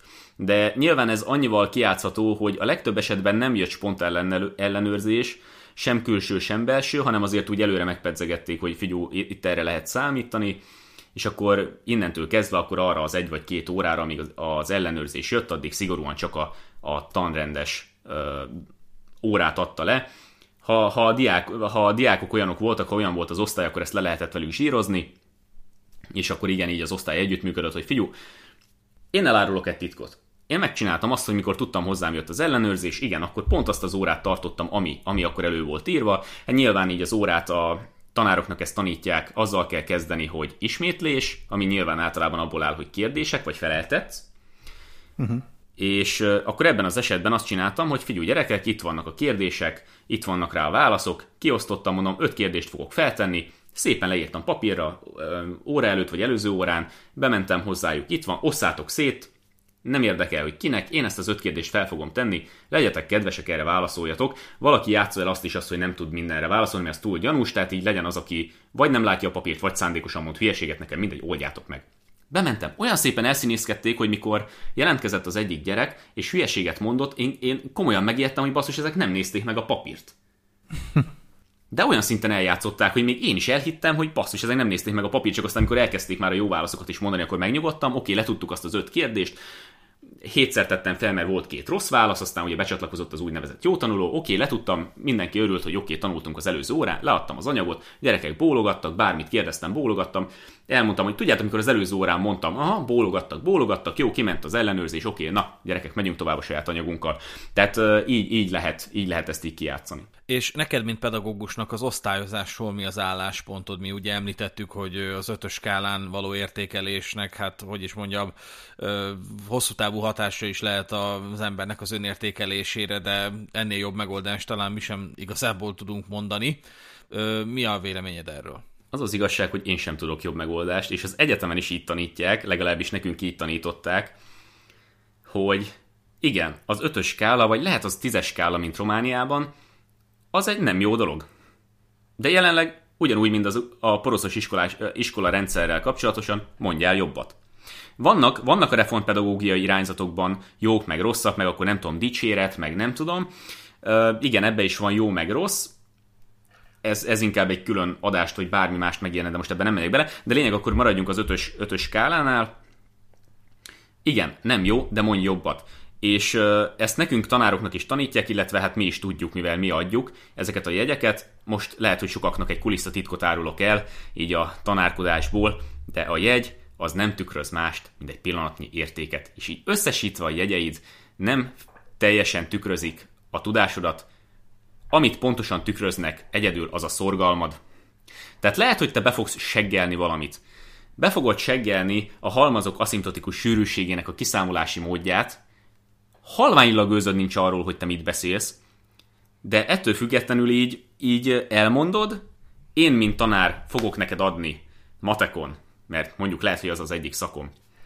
Én akkor erre adok neked egy jó jegyet, mert, mert te nekem elmondtál mindent, leültél, ezzel a, ezzel, a rendszer, ezzel a lendülettel el is felejtetted, ahogy ti mondtátok, hogy így megtanultad, hmm. levizsgáztál, mert ez is elhangzott a részben, levizsgáztál, és, és akkor elfelejtetted. Igen, ez létezik, vasfilmos ö- nál lehet utána nézni, törölfelejt metódusnak hívta ezt az egészet, és ez így létezik. Amúgy igazából ez az önvédelmi reflexünkből jön. Ő ezt így pontosan levezette. Na mindegy, tehát így ez egy pillanatnyi értéket tükröz. És erre tudok mondani egy jó példát, hogy mikor van az, hogy egy jó tanulónál is becsúszhat egy-egy rossz jegy, és ezért miért nem kell aggódni. Tételezzük fel, hogy kint van mínusz tizenöt fok tél. Hétfő reggel nyolc óra sötét. Egy szín jó tanuló már így a betegség első jeleivel, talpig takonyban, éppen csak életben maradva besántikál az osztályba, szerencsétlen alig él. kihívják akármi okból felelni, vagy, vagy uram, bocsá, pont kifog egy dolgozatot. Az a szerencsétlen diák annak örül, hogy a nevét le tudja írni, annak örül, hogy életben marad, és kap egy rossz jegyet. És hogyha olyan a szülő, olyan a tanár, vagy olyan akárki, akkor őt rögtön elkönyvelik már, hogy, hogy már pedig ez így mennyire nem jó, leszidják érte bármi. Nem, az csak egy jegy. Istenem, nem változtat semmin. Főleg nem, hogyha jó tanuló az egész. Tehát itt is elhangzott az előző részben, ha jól emlékszem valahogy úgy, hogy talán a tanár jogtalanul adott jobb vagy rosszabb jegyet. Igazából akkor még erre is elmondok egy érdekességet, hogy a tanárt nagyon nem köti semmi, hogy hogy osztályozzon. Tehát ez egy teljesen szubjektív dolog. Nyilván az írásbelinél van egy pontrendszer, a szóbelinél is el kell azért nagyjából mondani, hogy mi alapján fogsz osztályozni, de ettől függetlenül ez egy szubjektív dolog. Illetve az évvégi jegy sincs semmihez kötve. Tehát nem vagyok köteles átlag alapján osztályozni. Ha neked kerek hármas az átlagot, én arra, ha meg tudom indokolni az osztályzó konferencia előtt, és ezt le tudom papírozni, tehát jegyzőkönyvezni tudom, és elfogadja az osztályzó konferencia, akkor én adhatok neked egyest, adhatok neked ötöst. Hármasra is. De ugyanígy bármelyik jegyre. Tehát a tanárt nem köti ilyen, hogy milyen jogon és hogyan. Egyszerűen az osztályzó konferencián kell átnyomnia. Egy teljesen bukásra álló diákot is meg lehet nem buktatni, hogyha az osztályzó konferencián ezt át tudja nyomni a tanár.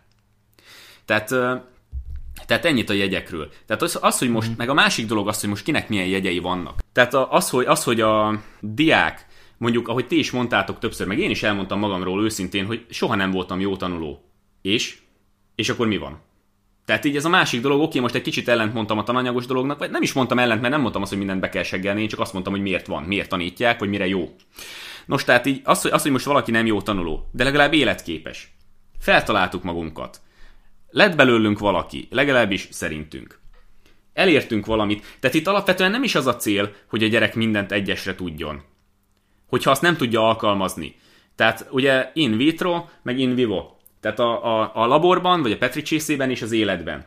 Tehát teljesen jó dolog, hogy én most beseggelem a, a nem tudom milyen tananyagot a, a suliban, elmondom egy nagyon jó jegyre, utána kimegyek az életbe, és nem tudom alkalmazni. Még mondjuk éppen csak tanulgatok valamit, vagyok egy közepes diák, ellenbe viszont feltalálom magam a helyzetekbe, mert lehet, hogy én nem tanultam meg a nem tudom micsodát, de kimegyek az életbe, akkor nem fogok megijedni és leblokkolni, hogy úristen, ezt tanultam, ezt tudtam, és akkor ezt hogy kell csinálni, vagy mondani, hanem elkezdek vele kísérletezni, hogy na ezt így, meg úgy, meg amúgy. Én szoktam mondani, és ez most nagyon sarkított, ezt megkérem a hallgatókat is, hogy ne szedjék szét. Tehát ez egy sarkított példa, előre szólok, de ezért szok... van egy nagyon sarkított példám, tehát többször elmondom, biztonság kedvéért. Úgy szoktam felosztani a diákjaimat, hogy vannak az okosak, meg vannak az életképesek.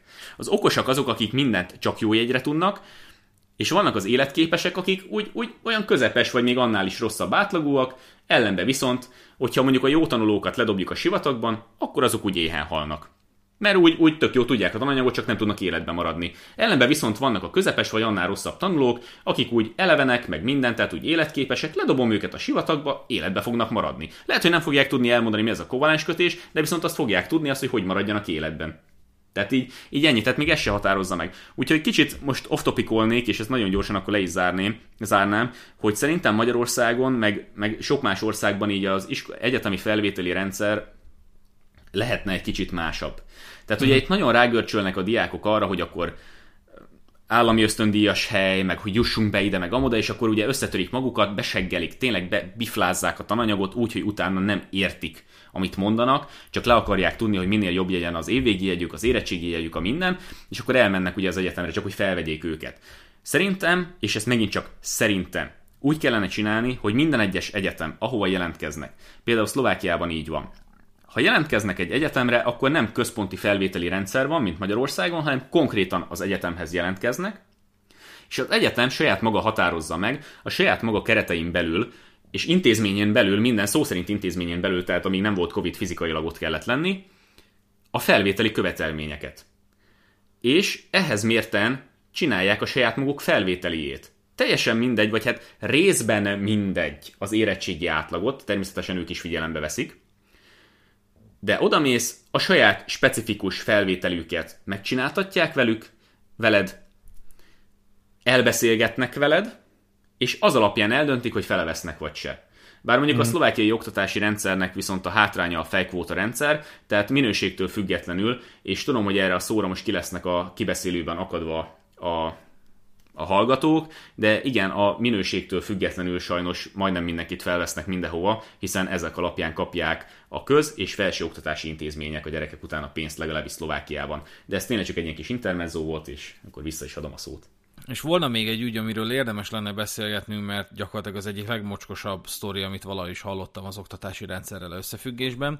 A négy négy négy hozott le még pár éve egy cikket egy nagyon sajátos esetről. A cikknek a címe, amit elhelyezünk a shownewsban, iskolai diákcsínnek indult szövevényes bűnügyet kreáltak belőle. És arról van szó benne, hogy a Szekszárdi Garai János gimnázium tanulója, Ákos, kétezer-tizenhét. október kilencedikén behivattatott a tanáriba, azaz behívták, mert végső soron őt tették felelőssé egy hitleres kiborulós videóért, ami, ami a, azt megelőző napokban terjedt így a, az éterben, és az, az igazgatót meg az iskolát szapulták lényegében ebben a videóban. És azért tették felelőssé ezt az Ákost, mert az iskola vezetősége tudta, hogy Ákos tud videót szerkeszteni, és az igazgatónak valamiért rögeszméjévé vált, hogy kiderítse, hogy ki készítette ezeket a hitleres videókat. Ugye ismerjük ezt a Hitler kiburulós videót, egész egyszerűen csak alá kell szinkronizálni, vagy feliratozni valamilyen poénos szöveget, és tökéletesen működik. Érdekessége ennek a dolognak, hogy az igazgatónőt úgy hívják, hogy Heilmann Józsefné, tehát Heilmann. És hát meg, megjelölt, illetve szembesítették a gyereket azzal, hogy hát nyilvánvalóan ő csinálta. És alá akartak iratni egy jegyzőkönyvet vele, amit, amiben elismerte volna, hogy, hogy közreműködött a videó készítésében, annak ellenére, hogy az egyik ilyen videó olyan tanárokat kritizál, amik, akik nem is tanították Ákost. És annak ellenére akarták aláíratni vele a jegyzőkönyvet, hogy a szülei nem voltak jelen, pedig ez ilyenkor elvileg szabály. És amikor mondta Ákos, hogy szeretne menni, meg nem szeretne itt lenni, akkor azt mondta neki az igazgató, hogy addig nem mész el, amíg nem írod alá a jegyzőkönyvet. Aláírták, és a szülők megtudták ugye ezt az atrocitást, a gyerek az teljesen készen volt, el se tudta mondani a problémáját, a, a, ami történt fel az iskolában, mert annyira sírt, és a szülők bementek nem sokkal később az iskolába, ahol az igazgató ultimátumot adott a szülőknek, hogy egy hetet kapnak, hogy elvigyék a gyereket az iskolából, különben feljelentést fog tenni a rendőrségem. És a négy négy négy ezzel kapcsolatban meg is kérdezte az igazgatót, az igazgató azt a választ adta, hogy a gyerek távozásához az vezetett, hogy osztályfőnöki róvót kapott, de az osztályfőnök viszont azt nyilatkozta a négy négy négynek, hogy az igazgató utasítására írt be osztályfőnöki róvót a gyereknek. Hmm.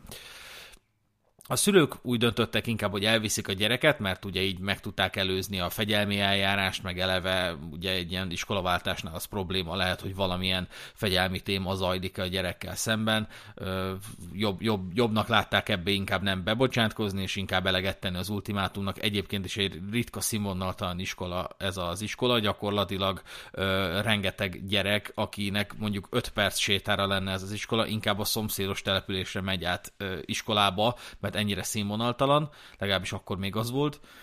Ugyanakkor az igazgató nem szólt a szülőknek, hogy közben ő tett egy feljelentést a rendőrségen becsületsértés miatt, a bírósági szakaszban pedig beadta az Ákos által aláírt jegyzőkönyvet. Tehát, hogy még a maga ö, ígéretéhez sem tartotta magát, elvitték a gyereket, de azért tett egy feljelentést. Kicsit túltolta a biciklit. És ez zajlott a bírósági eljárás, amely keretében a bíróság megállapította, hogy Heilmann Józsefné által benyújtott jegyzőkönyv nem tekinthető okiratnak, tehát amit ugye a gyerekkel irattak alá a szülők nélkül, hiszen azt a fiatalkorú tanuló írta alá szülője, illetve törvényes képviselője nélkül, és ez sérti a gyerekek jogairól szóló New Yorki Egyezmény adott cikkében foglaltakat, és a bírósági jegyzőkönyv szerint az igazgató erre így reagált, és most kapaszkodjunk meg, jól néznénk ki, ha minden ilyen elbeszélgetésről értesítenénk a szülőket. Különben is másnap már szóltam a szülőknek. Jegyzőkönyv nem készült az elbeszélgetésről, a gyerek az általam a bíróságnak megküldött feljegyzésből nem kapott egy példányt sem. Igaz, hogy aláírta a tanuló a feljegyzést, de azt sem tudta, mit ír alá. Ennek a gyereknek mindent lehet, csak a gyereknek van joga? Nehogy már mi maradjunk alul ebben az ügyben.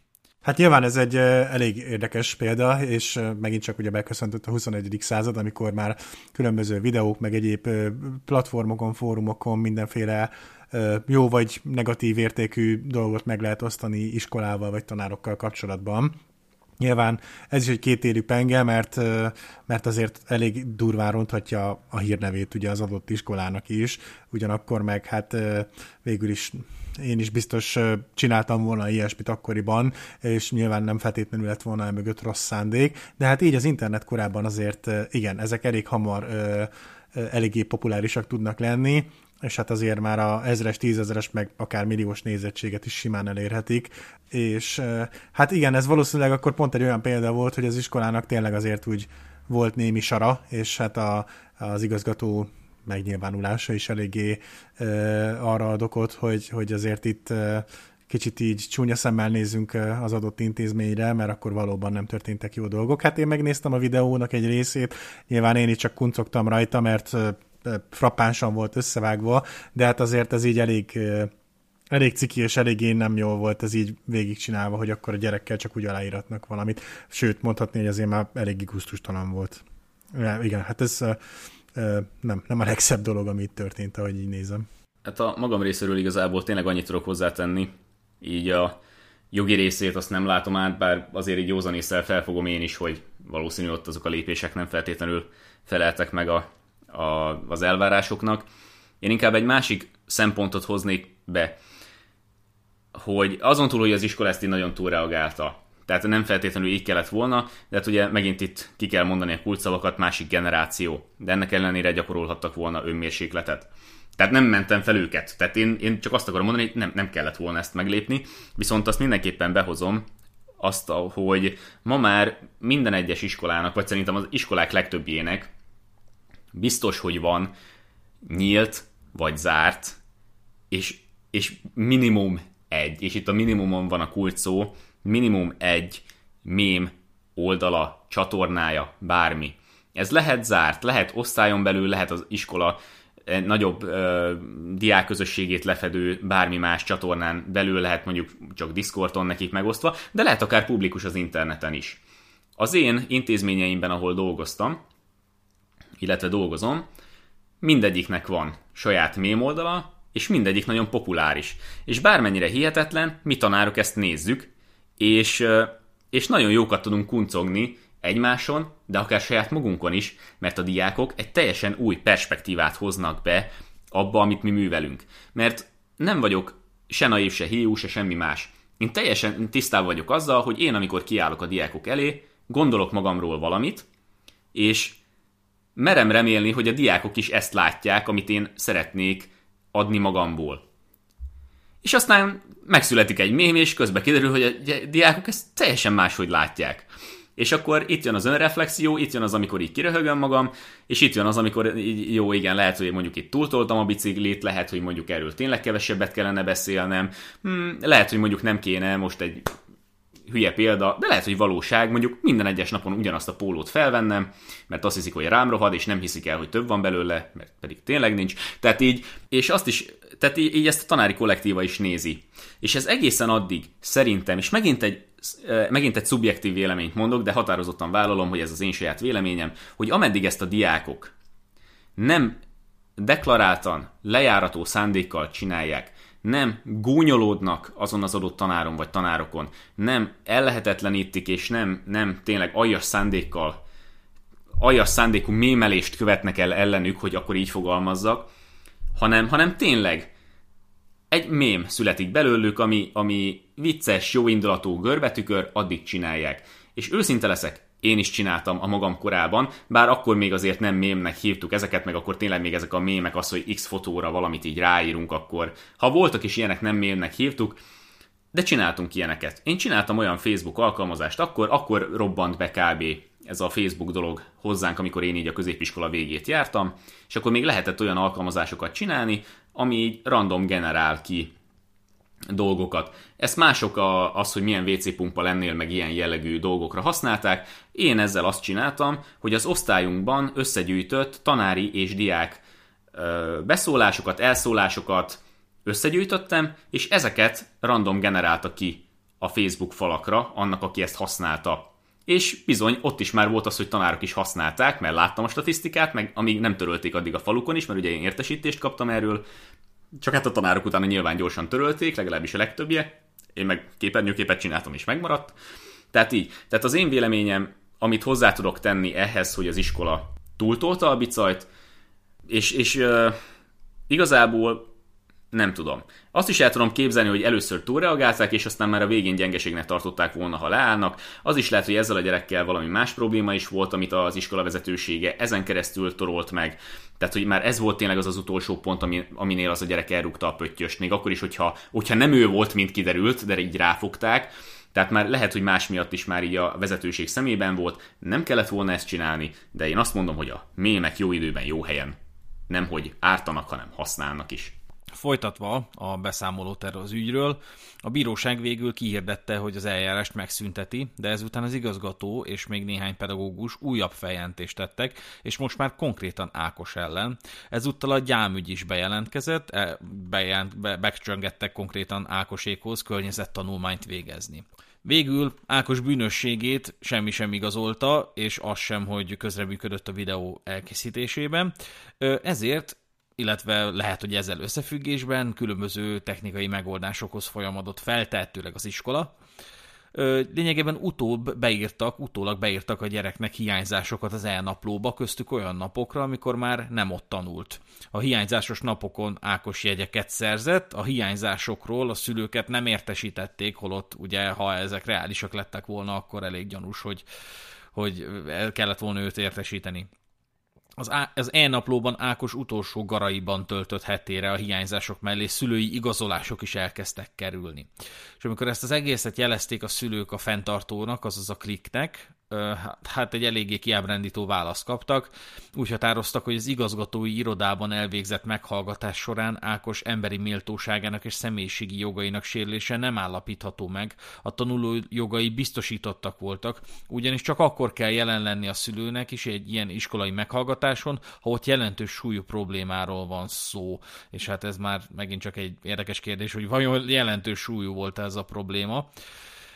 Közben egyébként egy másik gyerek magára vállalta az egyik Hitler videót, de erről az igazgató nem tudott, és igazából már nem is érdekelte ezen a ponton. Ugye visszautalva a korábbi epizódokra, felelőst megtalálta, akár hmm. ő csinálta, akár nem.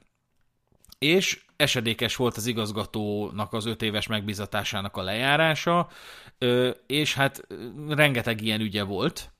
Lényegében ez a, ezek a rendőrségi ügyek, amiket ő indított, ez a, ez a botrányos sztori, és elvileg az iskolában rendkívül nagy volt a fluktuáció, tehát az ő irányítása alatt tömegével mentek el tanárok az iskolából, és ennek ellenére újra megbízták őt öt évre, amikor a képviselőtestületen közölték ezeket, a, illetve kérdezték a polgármestert, hogy tudna, tud-e ezekről a dolgokról, azt mondta a polgármester, hogy nem tud, és nem látja okát, hogy miért ne bíznák meg újra öt évre a tanárt, illetve az igazgatót. Úgyhogy elvileg jelenleg is az igazgatója ennek az iskolának, és lett egy folytatása is ennek az ügynek. Az egyik ilyen hökös gyerek, vagy nem is tudom, nem hökös, hanem diák önkormányzatos gyerek rossz helyre lájkolt, vagy valami iskolát kritizáló tartalmat lájkolt, és hát elbeszélgettek vele kicsit, be is hívták, hogy hát jó lenne nem, nem csinálni ilyet, hogy így a, az iskolát kritizáló posztokat lájkolod, és a gyerek megválaszolt, hogy azt lájkolok, amit akarok, nincs hozzá köze az iskolának, aztán végül elment, de erről is van cikk, és ezt is elhelyezzük a show notes-ban.